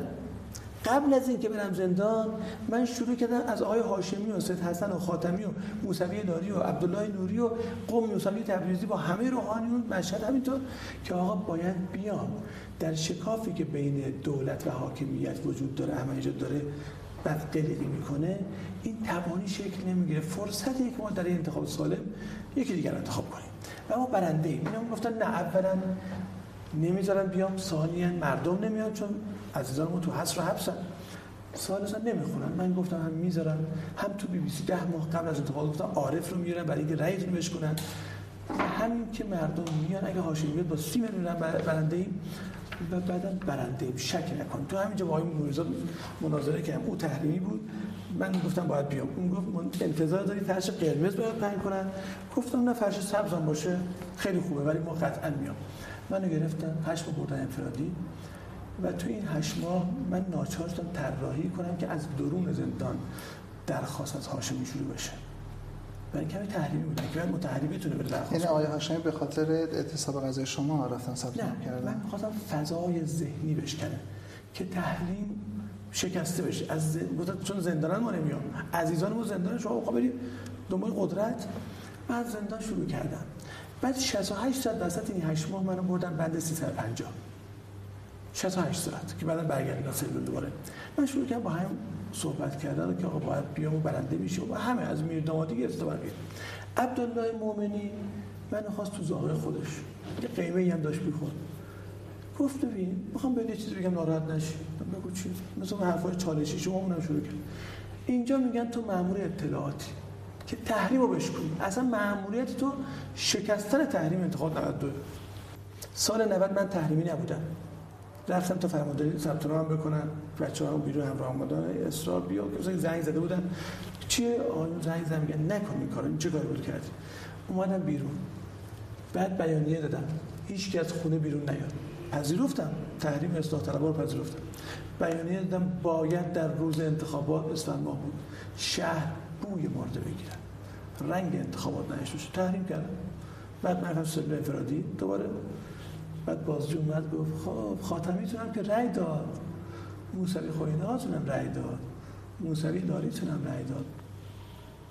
پس دیدم تحریمی که بر من تحمیل کردن خودشون اجرا نکردن.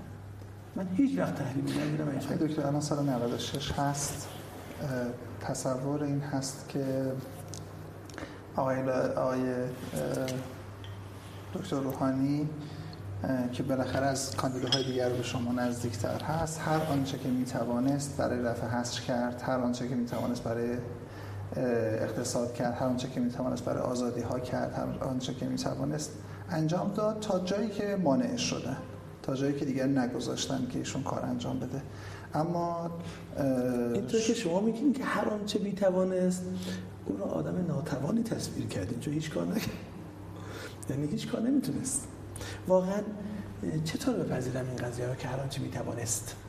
اولا آقای روحانی کارنامه بسیار ضعیفی داره. در مورد حسرش که شما گفتید هر آنچه می‌توانست قبل از انتخابات اسم موسوی رو آورد اسم شجریان هم آورد. بعد از اینکه کاندیدا شد انتخاب شد دیگه اسم شجریان موسوی رو یادش رفت. احوالش رو نپرسید. ایشون یکی از امضاهای شورای امنیت در حسره یکی از کسانی است که در اون بوده هستن. من اصلا معتقدم بله. من اصلا معتقدم ایشون موسوی و کروبی در حس رو بیشتر میپسنده موی دماغش هم نباشن. برعکس اون شما فکر می‌کنی در کاری که می‌تونست بکنه آقای روحانی ما یه بار میشه جلوی خبرنگارا. خبرنگار سوال می‌کرد ازش برای چه چیکار کردی؟ اصلا هیچ کار نمی‌کرد. تو وزارت کشور گفتن می‌گفت گفتن نگید همین کار بود. این کارم نکرد. حالا این دیگه ای داشت. نه شاید این کارها رو از خب خوش پرده می‌خواست انجام هیچ کار نکرد هیچ کار نکرد ایشون هیچ کار نکرد راجع به شجریان فقط جلسه اولی که ایشون بعد از انتخاب رفت پیش رهبری. رهبری بهشون فرمودن که تو چرا اسم شجریان آوردی؟ مگه نمی‌دونی من ضد انقلاب میدونمش؟ و ایشون اونجا دفاعی کرد. بعد دو تا مطلب دیگه هم بود. اومد به آقای هاشمی هم گفت اینا آقای هاشمی گفت تعجب کردم که این مثلا جواب داده دفاع کرده از موضع خودش. در مقابل رهبری مرعوب نشده. از یک کسی دیگه ای که تو جلسه بود سوال کردم آیا واقعا اینی که گفته گفته؟ گفت آره گفته. این جلسه اولی بود که هفته اول بعد از انتخاب به از تنفیذ رفیشون خدمت رهبری. یه ماه گذشت. آقای هاشمی گفتم هنوزم هست؟ گفت نه. مرعوب شده واداده جلسه های بعد تموش و دیگه اسم شجریان نیورد. این مریض بود اومد ایران دیدنش هم نرفت. هیچ کاری هم نکرد. خب بالاخره در مقابل رهبرم نباید خیلی کل کل کرد. نه کل کل نمی‌خوام ولی واقعا آقای رئیس جمهور یه ماه از این رئیس کتابخونه عمومی نگذشته. و از اینا زیاده. فرماندار و استاندار چماق به زیاد داریم. بنابراین خیلی کار از ناتوانه. حداقل نمی‌تونیم بگیم ناتوانه. فرمایش رو میگه هر کار می‌تونست کرده دیگه. پس کاری نکرد. این آقای روحانی می‌تونست بانک های خارجی بیاد بگن شعبه بزنن.